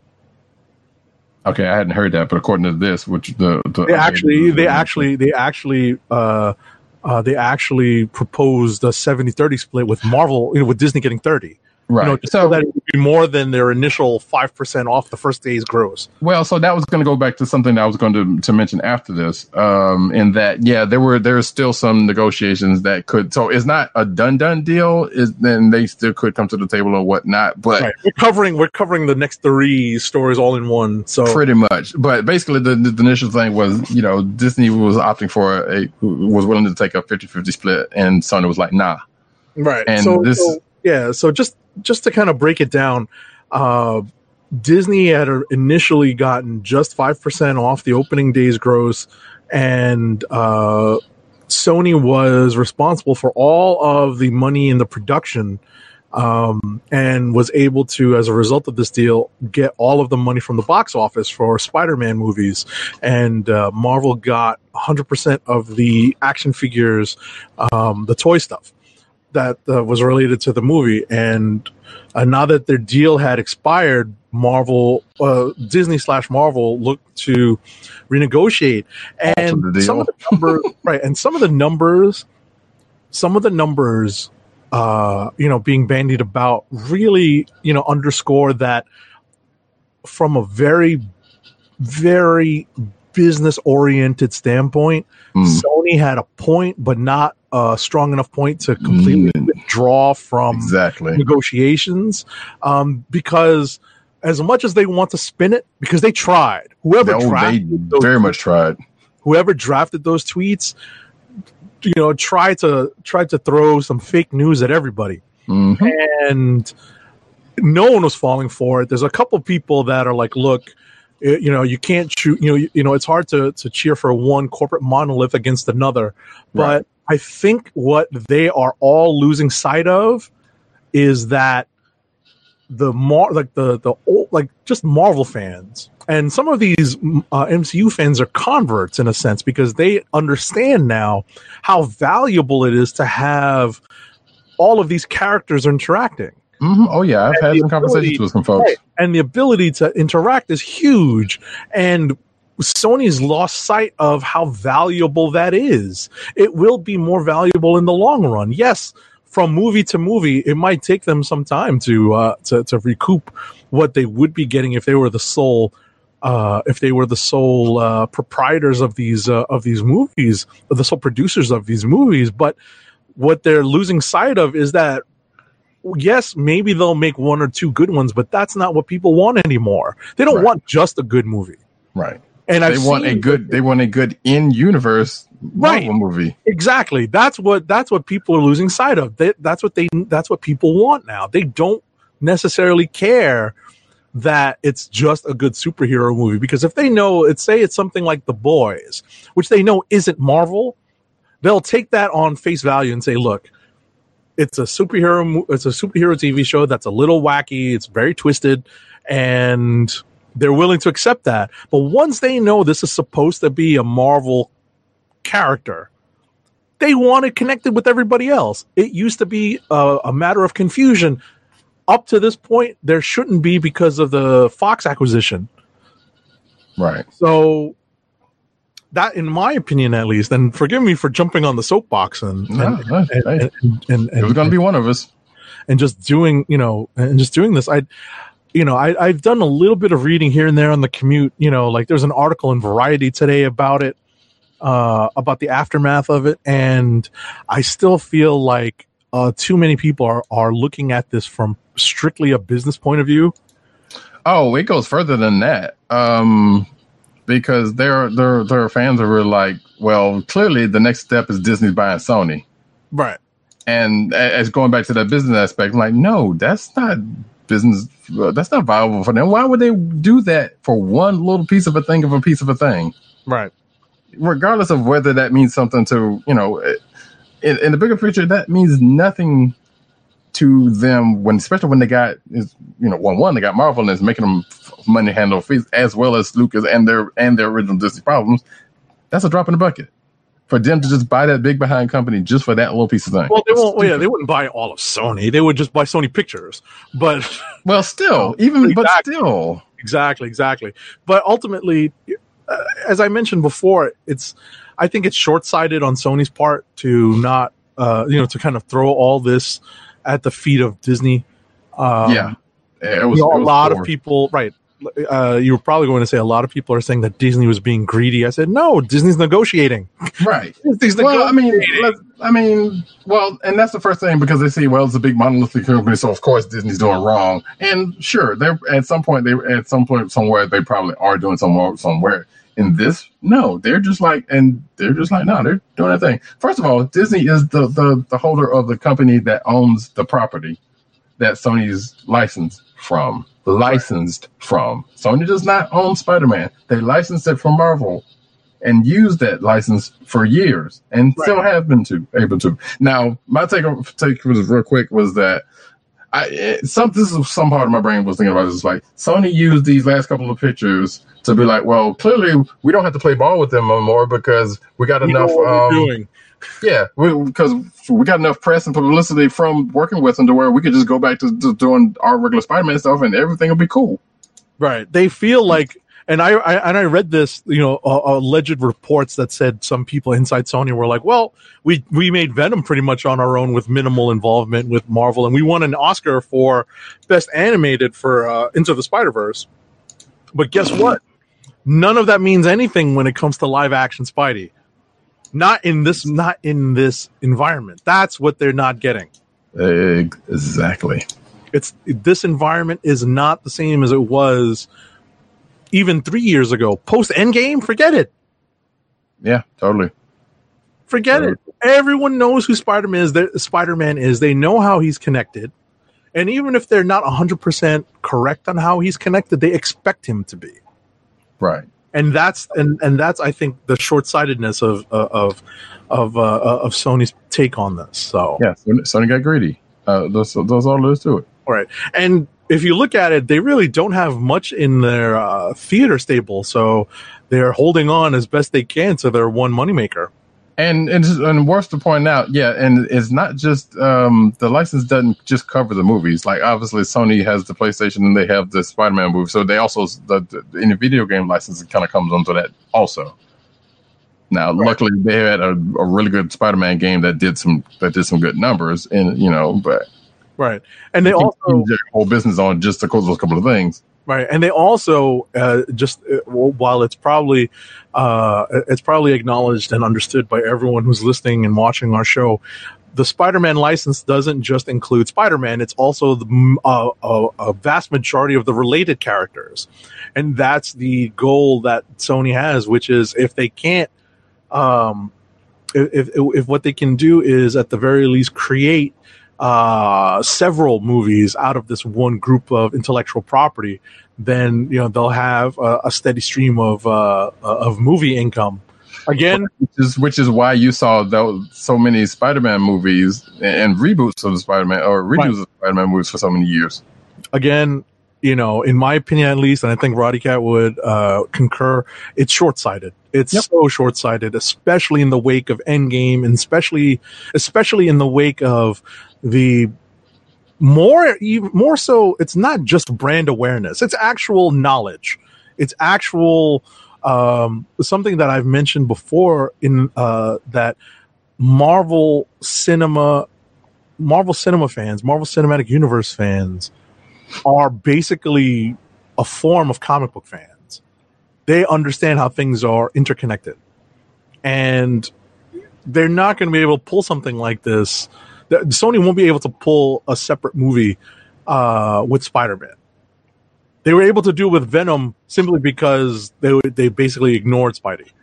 And realistically, it's almost like so, so for, to some folks a who situation, Exactly. because people that know Venom know who, who he's tied to and where he's tied to, and didn't make any sense. Right. But anyway, and now you know.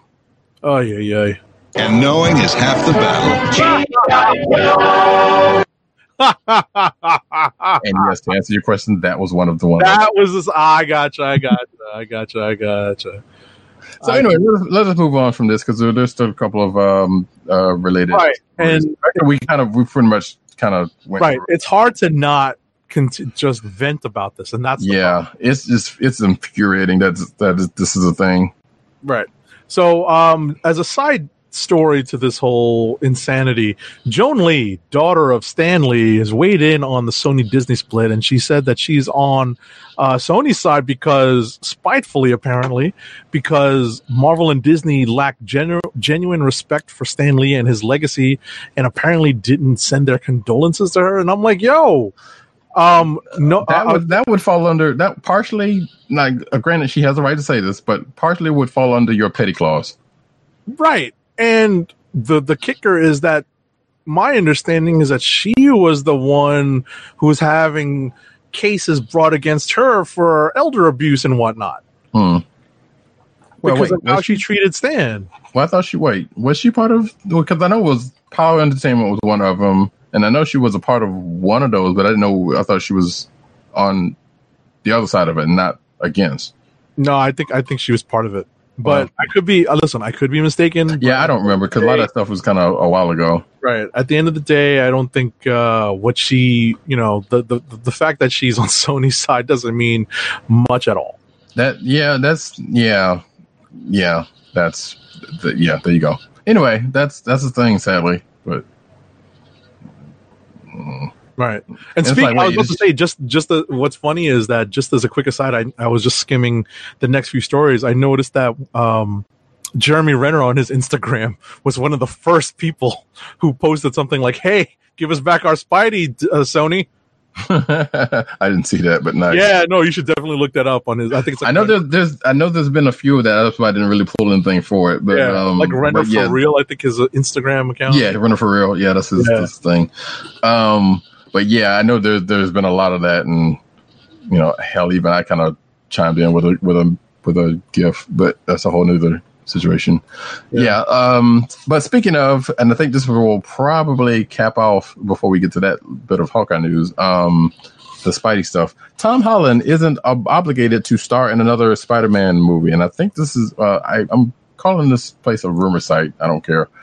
Um, but Yeah, apparently, most people are saying that he is. So well, right. But apparently, according to this this article from this site, um, and I don't know where this contract is, um, but apparently it says is like, yeah, his his in a nutshell, his he has the right not to. Well, he's done the stuff that he's had to do, the two movies, and then he has the right to whether he wants to do the other one or not, or something like that.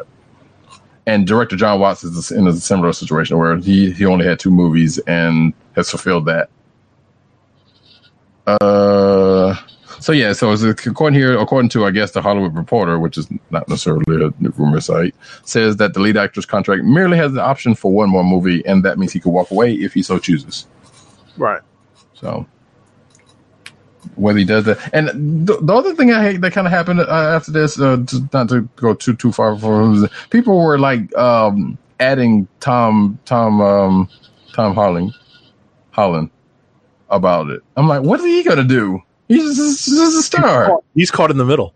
I mean, yeah, exactly. Well, and that's where my, my gift was kind of Yeah. centered around. But um, but yeah, I'm like, because I, I saw a couple of them like, I'm like, yeah, you see this? I'm like, yeah, he probably did see this. Like, what's so? What is he supposed to do about it? Like, what do you expect him to do about it by adding him? It's stupid. Stop adding people that didn't actually be add, added. I'm pretty sure he's well aware of what's going on. Um, and also there was another article from apparently his dad saying he, he's probably still going to be Spider Man or something. I'm like, I didn't pull that because I'm like, we don't. You know, Yeah. it is what it is. Um, Yeah. So yeah, so you know, ongoing thing. Uh, stay tuned. Yep.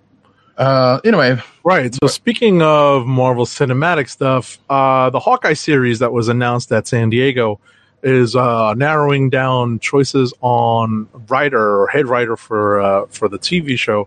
And on Twitter, writer producer Amy Berg revealed she lost out on a chance to work on the series, but noted that it came down to her and one other candidate, an unnamed friend who ultimately landed the job. So apparently they So they got it. We just don't know who it is, Right. which I'm sure we'll find out at sometime soon if it matters. Uh, next up, um, okay, so now we're well away or, or well, well away from that stuff, and a little palate cleanse, if you will. Um, Disney's composer-focused podcast debuts this week. Um, for those that are interested, uh, it's called For Scores, F O R Scores, not F O R E.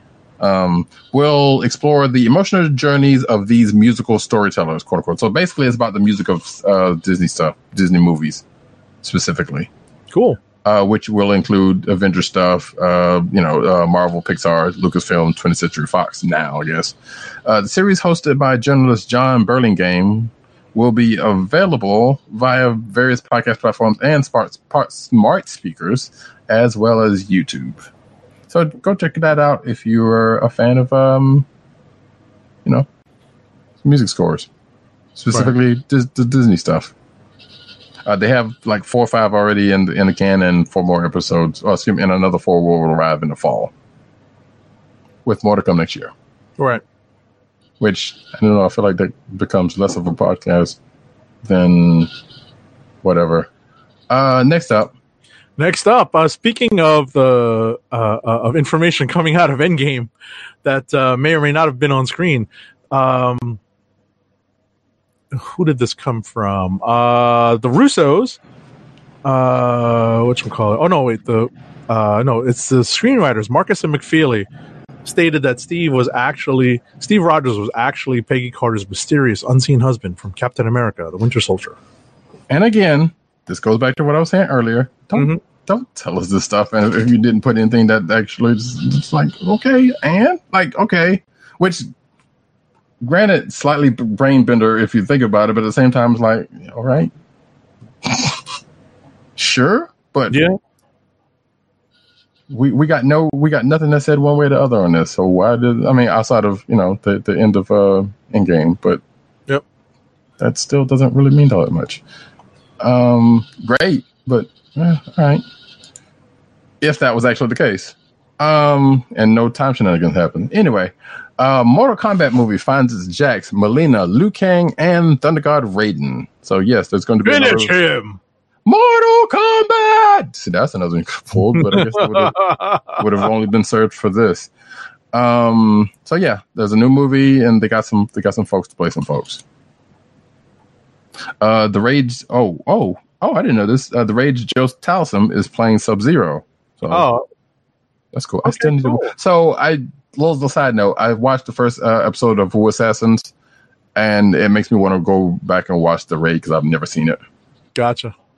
But Gotcha. um, And But- we won't bring up the star's name, or else I'm going to start singing the Iko Iko song. So moving on. you kind of did, but go for it. Next. Next up, uh, Robert Rodriguez is making a kids superhero movie starring Priyanka Chopra, Captain Captain Marvel's Akira Akbar, and more. All right, so it's going to be a new movie with Netflix. Yeah. So It's to be called "We Can Be Heroes." I'm like, oh, is that going to be uh, a David Bowie uh, theme song? So when I first saw this, I'm like, wait, did none of those the Spy Kids or Superhero High? Even though I don't think he had anything to do with that one, but um, which yeah, I recently found out that apparently um um uh, um um Danny Trejo's character was in the Spy Kids movie as that character. I'm like, wait, really? But obviously a, a softer version, I would imagine. But that was kind of funny. Anyway, so yeah, we'll we'll see what what happens with this thing when it when it or if it happens. And as for you did say it's for Netflix. Yep. So And speaking of Netflix, hmm Kevin Smith helming Masters of the Universe series for Netflix because you know that I like how there was another article um, saying that little known property, that little known He Man and the Masters of the Universe is now uh, is, is going to be coming to Netflix or something like something along those lines, and that was kind of funny. But yeah, so we have the power. Yeah, and Kevin Smith, uh, you know, has been talking about this last couple of days. I know he's got his podcast with uh, Mark Bernardin, and it, was like, oh yeah, with Bernardin, yeah, yeah, with, with with that and other stuff that's been happening in the last couple of days. Like, yeah, that's that's some news. Which actually, ob- obviously, that other news trumps his stuff slightly, but Yeah. it's What's still funny- Go ahead. I was gonna say what's funny about that is I don't know if you listen to Fatman Beyond their Uh, podcast, no. but I listened to it. Uh, I listened to most of it. I, I think I finished it. Uh, I listened to it. Uh, I think it dropped yesterday, and um, I listened to it uh, over the course of today. And yes, the Spider-Man stuff definitely dominated their conversation. Hell, even the Matrix stuff. But yeah. Yeah. So because obviously they, they can't talk about that much right now. So Well, right. Uh, so yeah, uh, the show will be called um, Masters of the Universe Revelation, as opposed to He-Man and whatever. So it will pick up where the original Masters of the Universe cartoon left off. Weird. Um, the sequel series w- was revealed by Smith during his panel at PowerCon 2019 in Anaheim. Um, and according to somebody, Smith is going to be the showrunner, which would make sense if that's the case. And uh, the Powerhouse Animation, the studio behind Netflix's Castlevania series, uh, is doing the animation. So uh, that all look good. cool. Yeah. No word on when. That's going to Yeah. take some time to animate. Well, I mean, if they if they already gotten that point, they've already started. So it could be sometime late next year or Right. 21, 2021. But yeah. But normally, if you start talking about it, it's like, yeah, clearly you've started doing something. Well, that's not always the case, but you know, so most of the time, I mean, based on the conversation I heard on the uh, the Fatman Beyond podcast, was that um, they're talking about uh, going over scripts that are being drafted as we speak. Sure. So they're still in that phase, but Right. but is that but is this thing that's still off the ground to a point? Mm-hmm. Um, and that, folks, is the end of the cinematic uh news. Yeah, we transition into the comic news. Yep. Indeed, and we start off with King Thor number one, first look of pits Thor against Loki in their final battle. So yeah, the King Thor series that's coming up that's going to be uh Aaron's last arc is surprise, surprise, King Thor and Loki. Mm-hmm. Although if it's if well, we don't know if it's well, yeah. Oh yeah, it's a four issue, so never mind. Uh, right, because be his, the whole uh, right the uh, his run on Thor is ending this Right. month with 16. It's the it's coming out at the end of August. So once uh once uh King Thor starts, that'll be his last story on Thor. Right. And lo, those fans shall weep. Yeah, it's going to be a bit a tough act to follow. You assuming there's somebody's going to follow that up Maybe not right away. or ever? I, I, I, and I'm, I'm slightly joking about that, but I'm, I'm kind of also taking this as a similar situation as the Doctor Strange thing we talked about last week. Right. Kinda, There might be a break involved. right? And like the, you know, Thor in, in some ways, Captain, uh, excuse me, uh, Doctor Strange, kind of a hard, hard, um, hard character to do some stuff. Although Mhm. Aaron did a whole lot, so Right. can't really can't really say that's actually true. Anyway, right. So um, next up, um, in November, Mm-hmm. speaking of solicitations, there's going to be a new Morbius, the Living Vampire title. Um, it's going to be coming out eight months ahead of the Jared Leto solo film from Sony Pictures.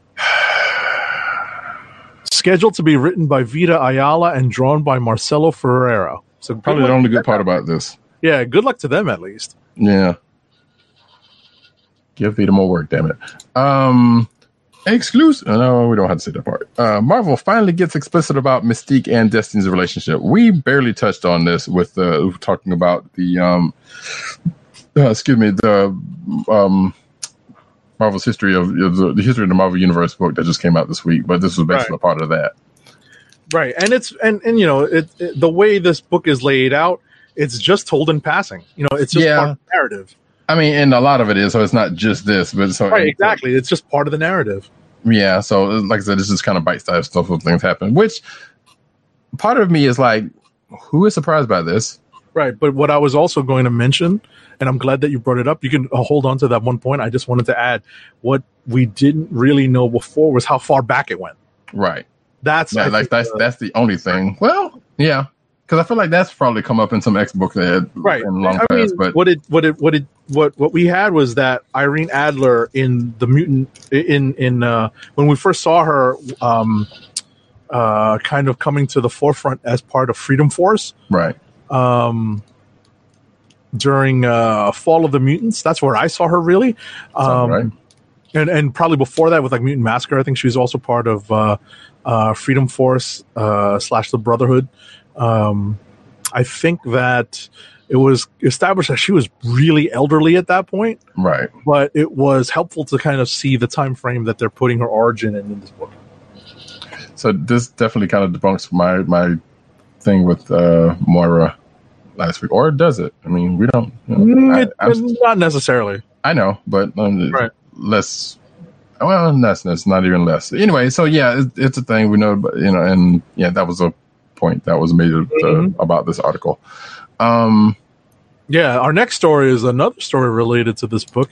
Uh, Marvel apparently just retconned the entire Vietnam War out of its uh, out of its uh, continuity in right, this which book. we did talk about, What's that? or we which we did mention it at the very Yeah, we talked about it. Alluded and to. Basically, changed the name of the war, uh, and this is a direct result of the sliding uh, timeline because that is f- growing further and further into the distance, and these characters really aren't getting much older.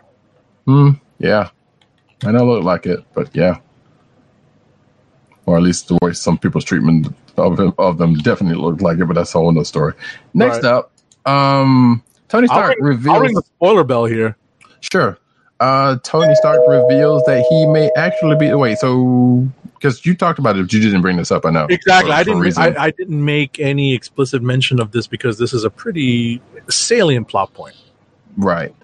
Um, and actually, this is what made me want to actually catch up with this because I was kind of wondering about when he came back from the dead, like what, like, how- it was there going to be some kind of ginned up explanation at some point, or is just, just going to let it go? And apparently, it's the fact that he's wrestling, maybe possibly wrestling with the fact that he may be AI, artificial intelligence Right. that has yet to bore out because this just started really coming to bear, I guess. Well, it's been this. This is uh, the latest development in the storyline. Right. where I think uh, the seeds of doubt had definitely been planted early on about this. And I feel like there has been some mention in Adventure, Adventures of him doubting. Matter of fact, Right. yeah, I think it was either the last, if it wasn't the last one, it was the one before last issued where he kind of mentioned something. Right, just following up, right, following up on the current story. Right. So, yeah, that's a thing that could be the case. And uh we'll see how that, go, that turns out. Next Yep. up, Uh, Loki. which, you know what, we can skip this. Which uh? Because we basically talked about King Thor. I'm not sure why I still have it in here. Oh, okay.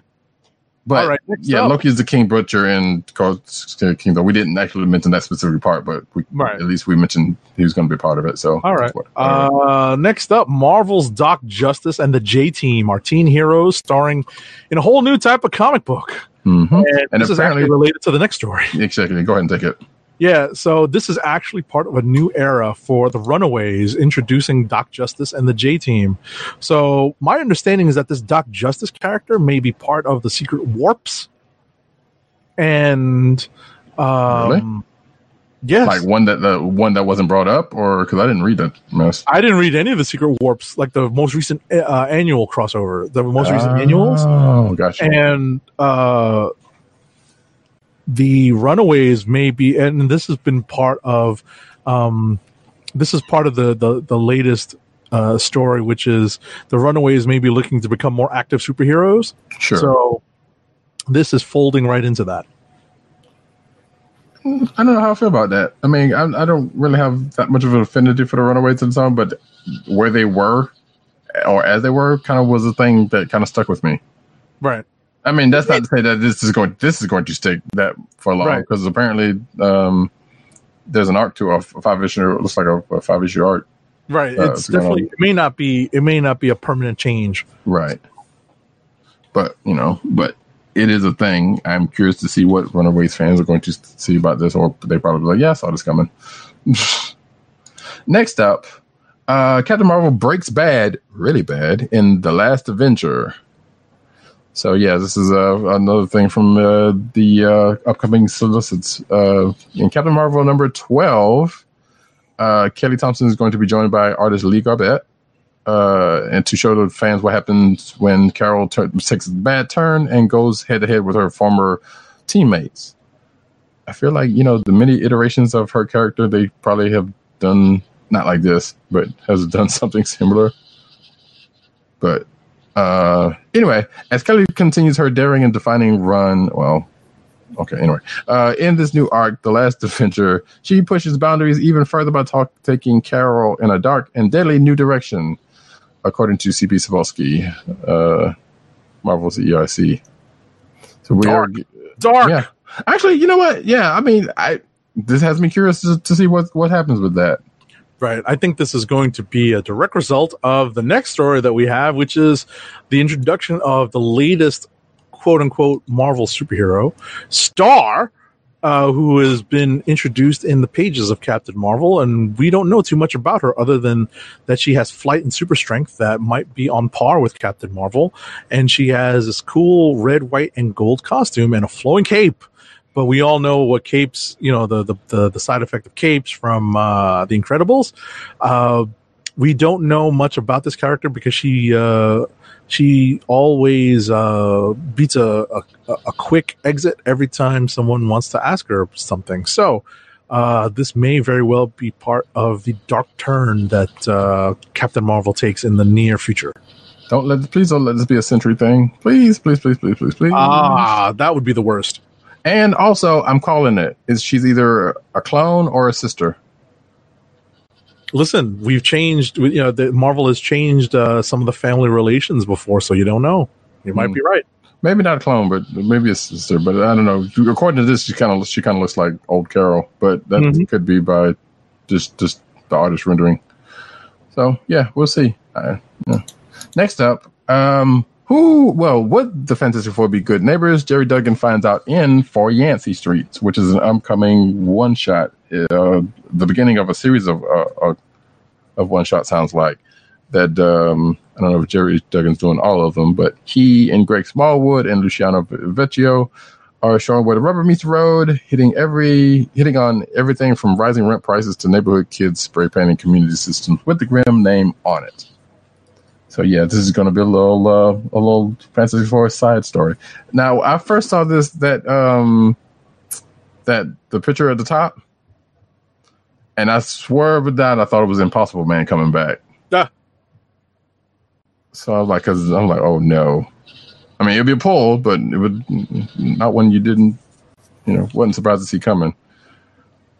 So even in the even in the smaller shot, it was like, yeah, the light pole pole being green. I was like, that's Impossible Man didn't. So is this whole thing is going to be centered around Impossible Man just wrecking everybody on on Yancy Street? Probably not, but I like to think so. Hmm. Anyway, next.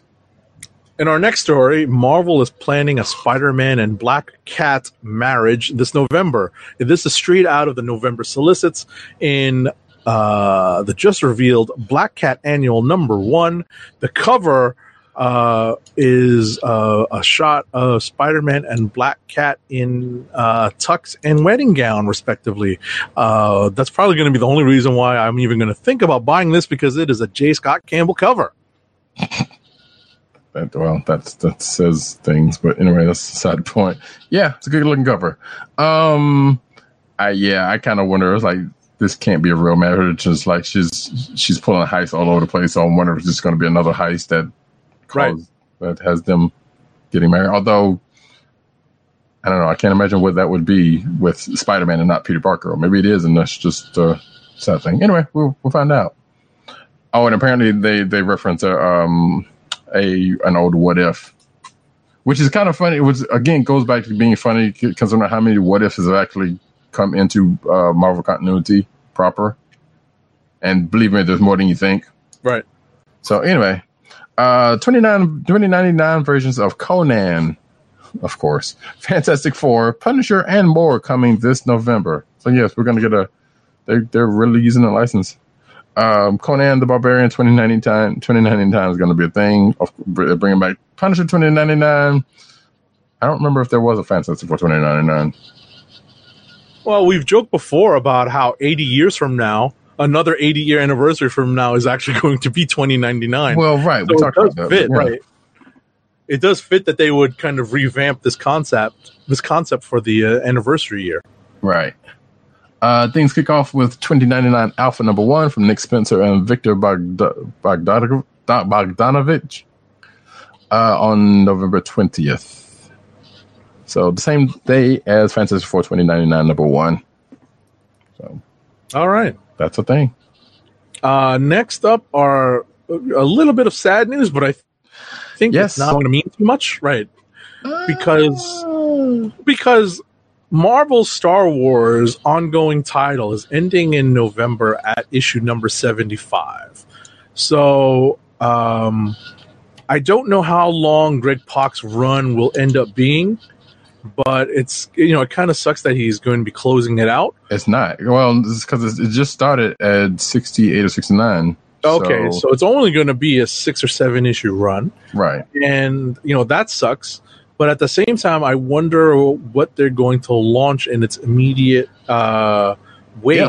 after uh the, the the next star wars movie Well, so um, I mean, so they've been doing all those one shots, um, and Poe Dameron had his book for you know for a while, and that ended.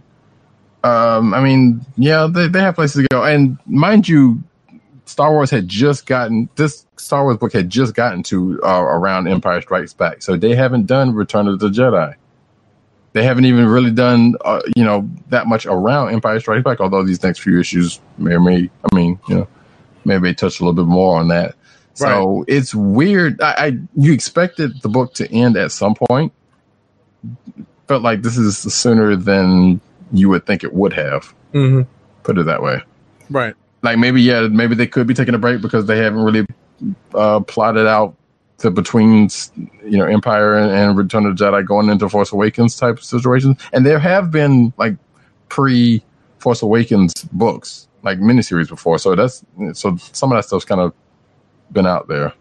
But yeah, who's to say what if or when they plan on uh, doing anything for Star Wars? And I guess it's worth noting here that Doctor Af- Aphra is still going, which is going to be the only Star Wars book, and I need to catch Right. one uh, that's still going. So that's even weirder, weirder still. I, I'm I'm not gonna sit here and say I'm not gonna miss this book because I am, and actually I think this says it.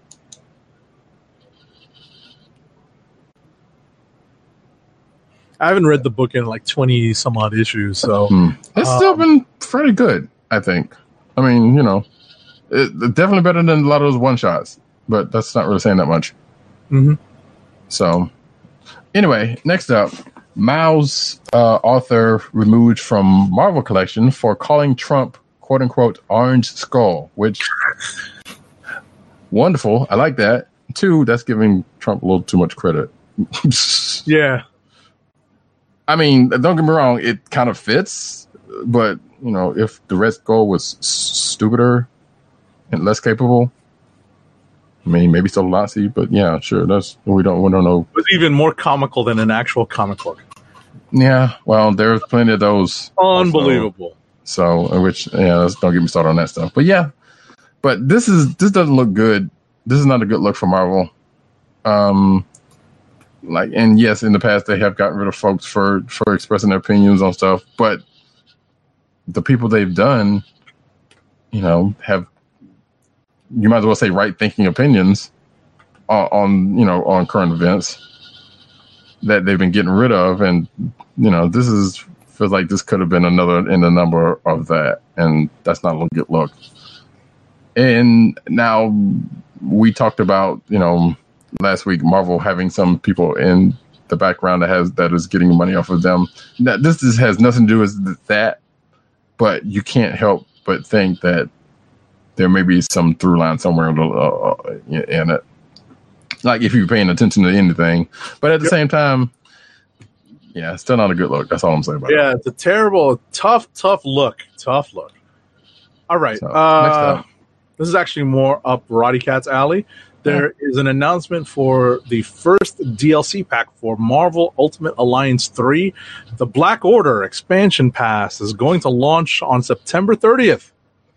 Yes, and it is going to be um, basically more Marvel Knights type situation with uh, Blade, Moon Knight, Punisher, and Morbius, the Living Vampire. I believe Cyclops and um, Cyclops and um, Colossus are still on tap to come sometime this month, but though the month is almost over for free. Um, but yeah, so that's outlining the first DLC pack, and I hope to have it by the time they drop. Uh, just released full 18 minutes uh, a day prologue gameplay footage from Marvel's Avengers. So that's the Crystal Dynamics video game that is upcoming in probably three years. Um, I know, it's, but that's you have to know how Crystal Dynamics works. Um, actually, no, I'll take that back. That's not that's not fair. That's not right either. But anyway, so yeah, so there's like a 20 minute uh, footage if you are so inclined to to check that out. I believe it is still more in, of the setting of San Francisco and uh, on the bridge and more stuff that was shown during E3. Next up, Star Wars Battlefront 2 roadmap includes Rise of Skywalker content, so it's going to be somewhat up to date. Well, yeah, I mean they've been doing, they've been putting stuff here and there. You know, like I think they've obviously when it came out, they were adding like Rey and, and a couple other people, heroes, and some battlegrounds. So basically, it's a first-person shooter, uh, team-based first-person shooter type situation. Well, part of it is anyway. That's the that's the online first, but there is a single-player thing. Um, and they just yeah, but they've been adding some content from the various movies. Uh, so yeah, surprise, surprise. The next they're gonna have some content from the, from the next movie. Um, speaking of Star Wars stuff, check out Star Wars Galaxy's Edges. Excuse me, Star Wars Galaxy's Edge cookbook recipe for raised bread from The Force Awakens. I actually meant to try this out and have some on the show, and I didn't do it. Um, but yeah, so there's the recipe on. For, Wait, they call it Polystarch portion bread. uh, apparently that's yeah. It's it's it sounds a little bit too close to Polyjuice Potion uh, from Harry Potter. Okay, But anyway, calm down, you Potterhead. Um, but yeah, so yeah, that's the thing. You can try it out for yourself. It looks like Cheddar Bay biscuits almost, but maybe more garlicky. I actually want to try to see how it is, but I haven't, I haven't done it yet. Um, but you can too. Next up, uh, in this Star Wars Black Spire excerpt, a hero of the Resistance meets a Galaxy Edge's Galaxy's Edge favorite. So, Vi Moran Mor, Morado Moradi, I don't know. Basically, a character from Cal- Galaxy's Edge, um, a place I've never been to and probably won't get to anytime soon, uh, is in a book and meets um, a bunch of people. So yeah, I don't know. There, there's not surprised. There are people who are who are ravenous for anything Star Wars, and you know, no surprise. This is part of that now. Yep. Um, so yeah, go forth. Next up, Next up, uh, D23 is this weekend. Uh, is the biannual convention for Disney stuff that is open to Disney members, I think. And um, there's going to be, uh, you know, it's, it's basically like a con for Disney stuff. So yeah, pretty much. people are looking forward to possible announcements over this weekend. More Disney than anything, maybe less uh, Marvel, maybe some Star Wars. Well, I mean, yes and no. I mean, there will be definitely because they're they're usually pretty good about putting a lot of product. Like, there'll probably be more Star Wars at this point, Right. Um, because the, because of the movie that's coming out. Uh, but yeah, and we don't know what else. I mean, they they could do the like the Disney Plus shows. So there there's there could very well be some Marvel stuff, more Mar- Marvel stuff there. Um, but yeah, we don't really necessarily know fully what's going to be there. But this article kind of speculates. Yeah, definitely. Like, yeah, definitely the, the Disney shows and this uh, is probably going to play some things. And just like from the, what this article saying, some Pixar stuff might be coming down the line. So yeah. Um and yeah, D D celebration is all, always get uh, confused, but you know what? We're not going to go back there because I know we're going to end up talking about celebration at some point soon. So next up, uh, Dark Horse reveals D23 exclusives. Exclusives. So yeah, uh, Dark Horse is going to have some stuff at D23, just like a whole lot of other people, people's. And if you're watching the video, you can see some of the stuff that they are going to have, uh, namely books. Looks like. So cool. Next. All right, so uh, some potential spoilers for people who are not reading uh, Batman Universe. Uh, Batman's latest suit has a Magneto style upgrade. Does it give him mag- magne- magnetism powers? I kind of wondered that too, but apparently it's like a Magneto style helmet. Ah, that protects him from telepaths. Okay. But this, okay, part of this is like, well, yeah, because basically due to, due to some things that's going on in that story, apparently maybe some psychic, psychic, psychic linkage going on. Um, but to me, I'm sitting here like this doesn't look that much different from that helmet, that had that armor helmet or the armor suit from um, um, BVS You or any dude. Batman armor. But yeah, but this is, looks like more of a visor on top of his helmet as opposed to, to a full on Magneto style helmet, though. The way it looks in the picture. But hey, there you go. It's a thing. Next, uh, DC's evil nth Metal Man will kill one of the Metal Men in November, and it's probably going to be the female one Oh no! because DC loves killing them some females. Um, that was me editorializing and not Yeah, necessarily yeah, case, but I'm not. I wouldn't be surprised. That was Exactly. So yeah, this also comes out of the the um the solicits and yeah, that that's the thing that's gonna happen. But wait, where is it gonna happen? Oh, the Metal Men number one. So yeah, the Metal Men are gonna have a series, which means so for shock value, somebody's got to die. All right.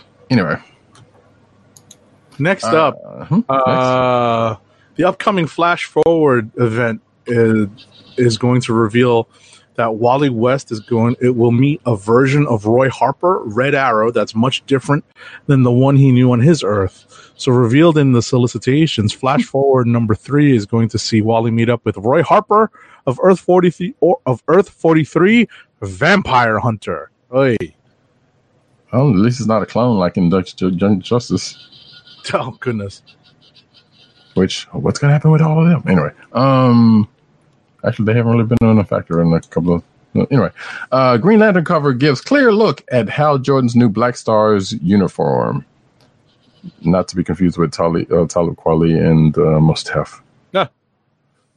So yeah, if you're watching the video, you can see uh, the cover there. Sans lettering. Why does that that that outfit looks kind of familiar? I have no idea what's going on in Green Lantern and slightly less care. Yeah, I haven't read that in months, so I'm not 100% sure where they are now. Yeah. So Green Lantern Black Star is number one. That's from the solicits. There you go. Next. Shazam! I watched that movie, by the way. It's not terrible. I need to watch it. Um, Shazam, number seven, has been pushed back a total of 14 weeks. 14 weeks! it's been scheduled for a September 18th release date, which is 14 weeks past its originally solicited date of June 19th. Wow. Hmm, Wait, it says 15 weeks.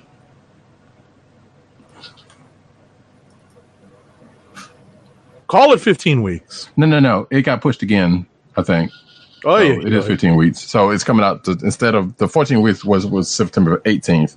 So now it's going to be September 25th. Wow. So yeah, and DC has also revised the release dates of future issues with uh, Shazam number eight now set for October 9th, and the next three issues coming out uh, twice monthly thereafter, so it didn't catch up. So yeah, that's the thing. Um, not sure reason why, but uh, it doesn't really matter. Next, Skeletor joins the heroes in He-Man and the Masters of the Universe multiverse. Excuse me, not universe, multiverse. Hmm. So yeah, this is a new uh, He-Man book, um, specifically miniseries that is coming out from writer Tim Seeley and, and Dan Fraga and Richard Friend.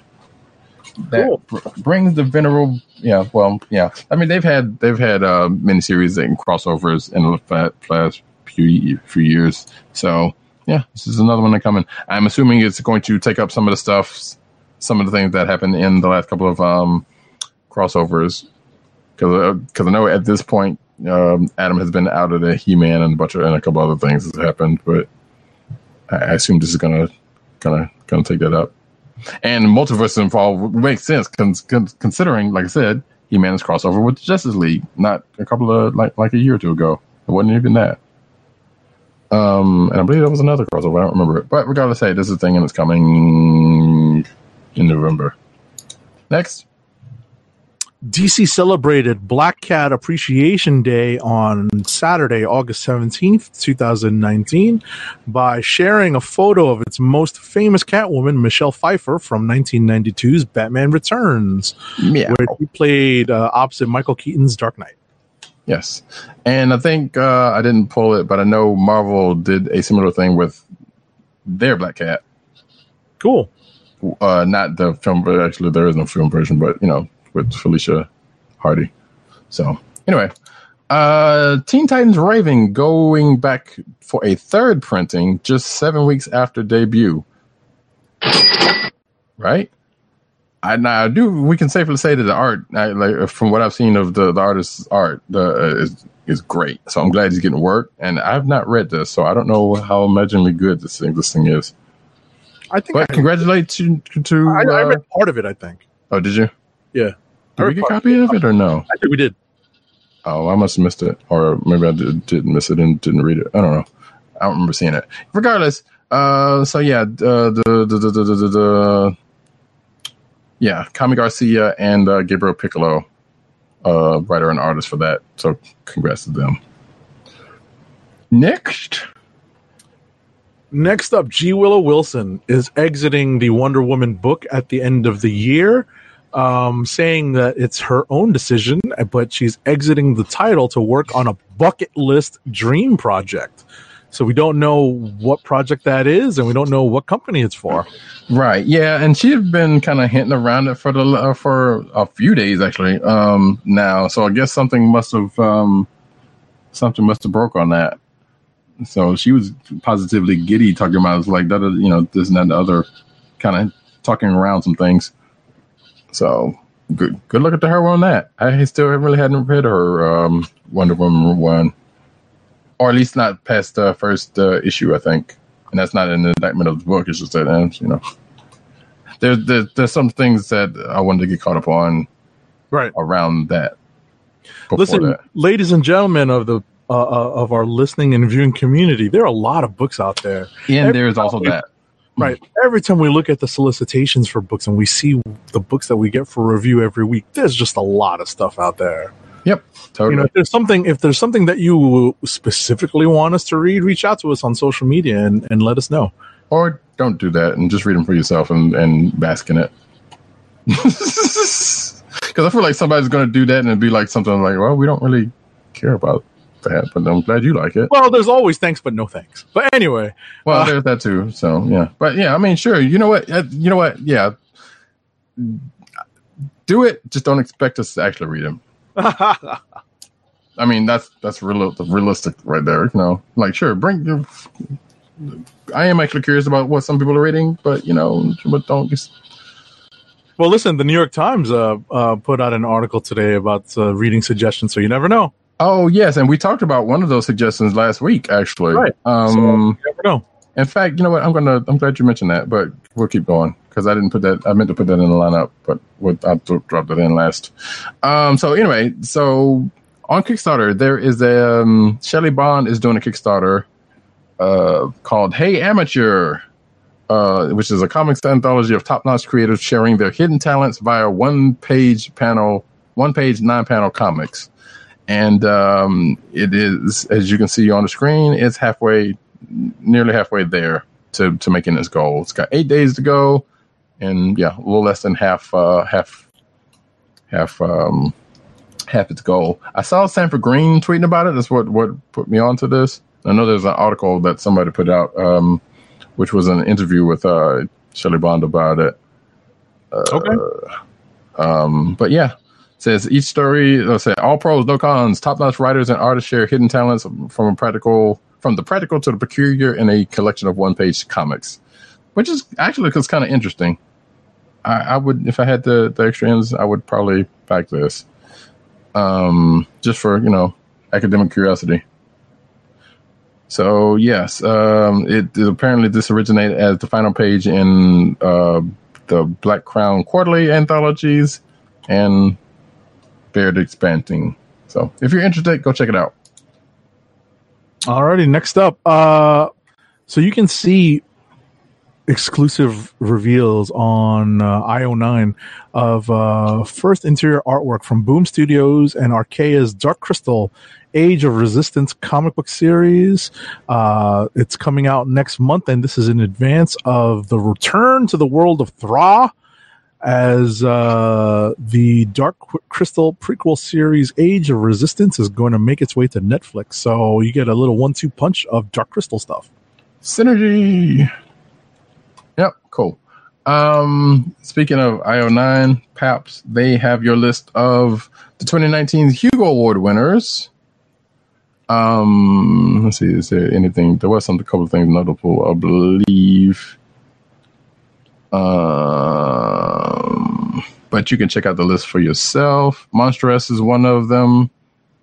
Let's see. Oh, Spider Man, the, the screenplay for um, Spider Man Into the Spider Verse. Also, one for Best Dramatic Presentation Long Form. And yeah. And like I said, there's a bunch of others. So cool beans. Check it out. Next. All right. So uh, the 2019 Ringo Awards nominees have been named, and uh, those awards are set to be presented uh, Saturday, October 19th at Baltimore Comic Con. And the list of um, the list is out, and uh, there's quite a, a a few cool things out there. This the voting is for uh, comic pros and fans, I believe.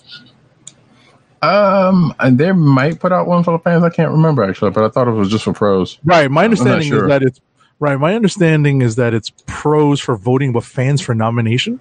Right. So, um, so uh, oh yeah, part of a fan pro favorite convention. Oh, Right. it's a convention, but that's not. Yeah. right. So, uh, good luck to all the nominees. Yeah, exactly.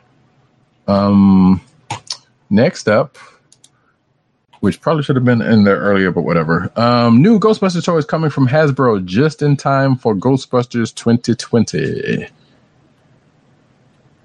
Um, so yeah, surprise, surprise, new Ghostbusters, Ghostbusters movie, and there are toys coming along with it. Nice. Yay!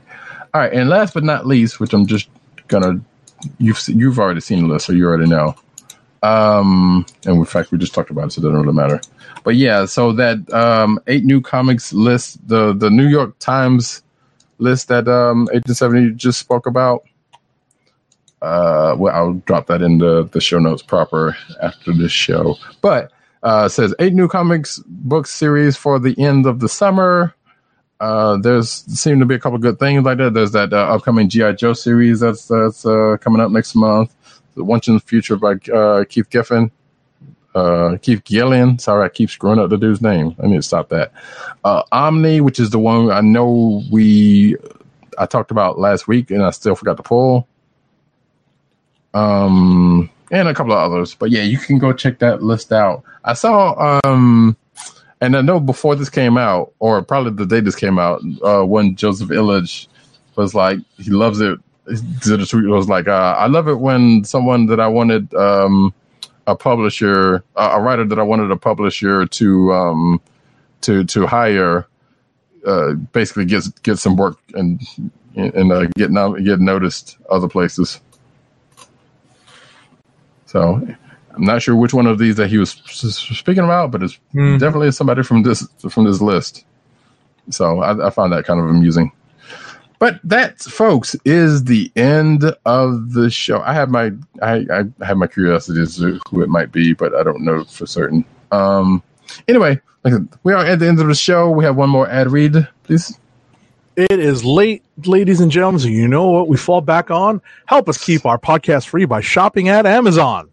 Visit cspn.us, then click the Keep Our Podcasts free link at the top of the page. From there, scroll down and click on the Amazon link to shop. purchase items from Amazon as you normally would, whether it's books, music, electronics, jewelry, apparel, or even cookware. For every purchase made on Amazon through our link, Amazon sends the CSPN payment that helps us keep the comic book chronicles free for our listeners at no extra cost to you. Amazon.com through CSPN.us. Do it today.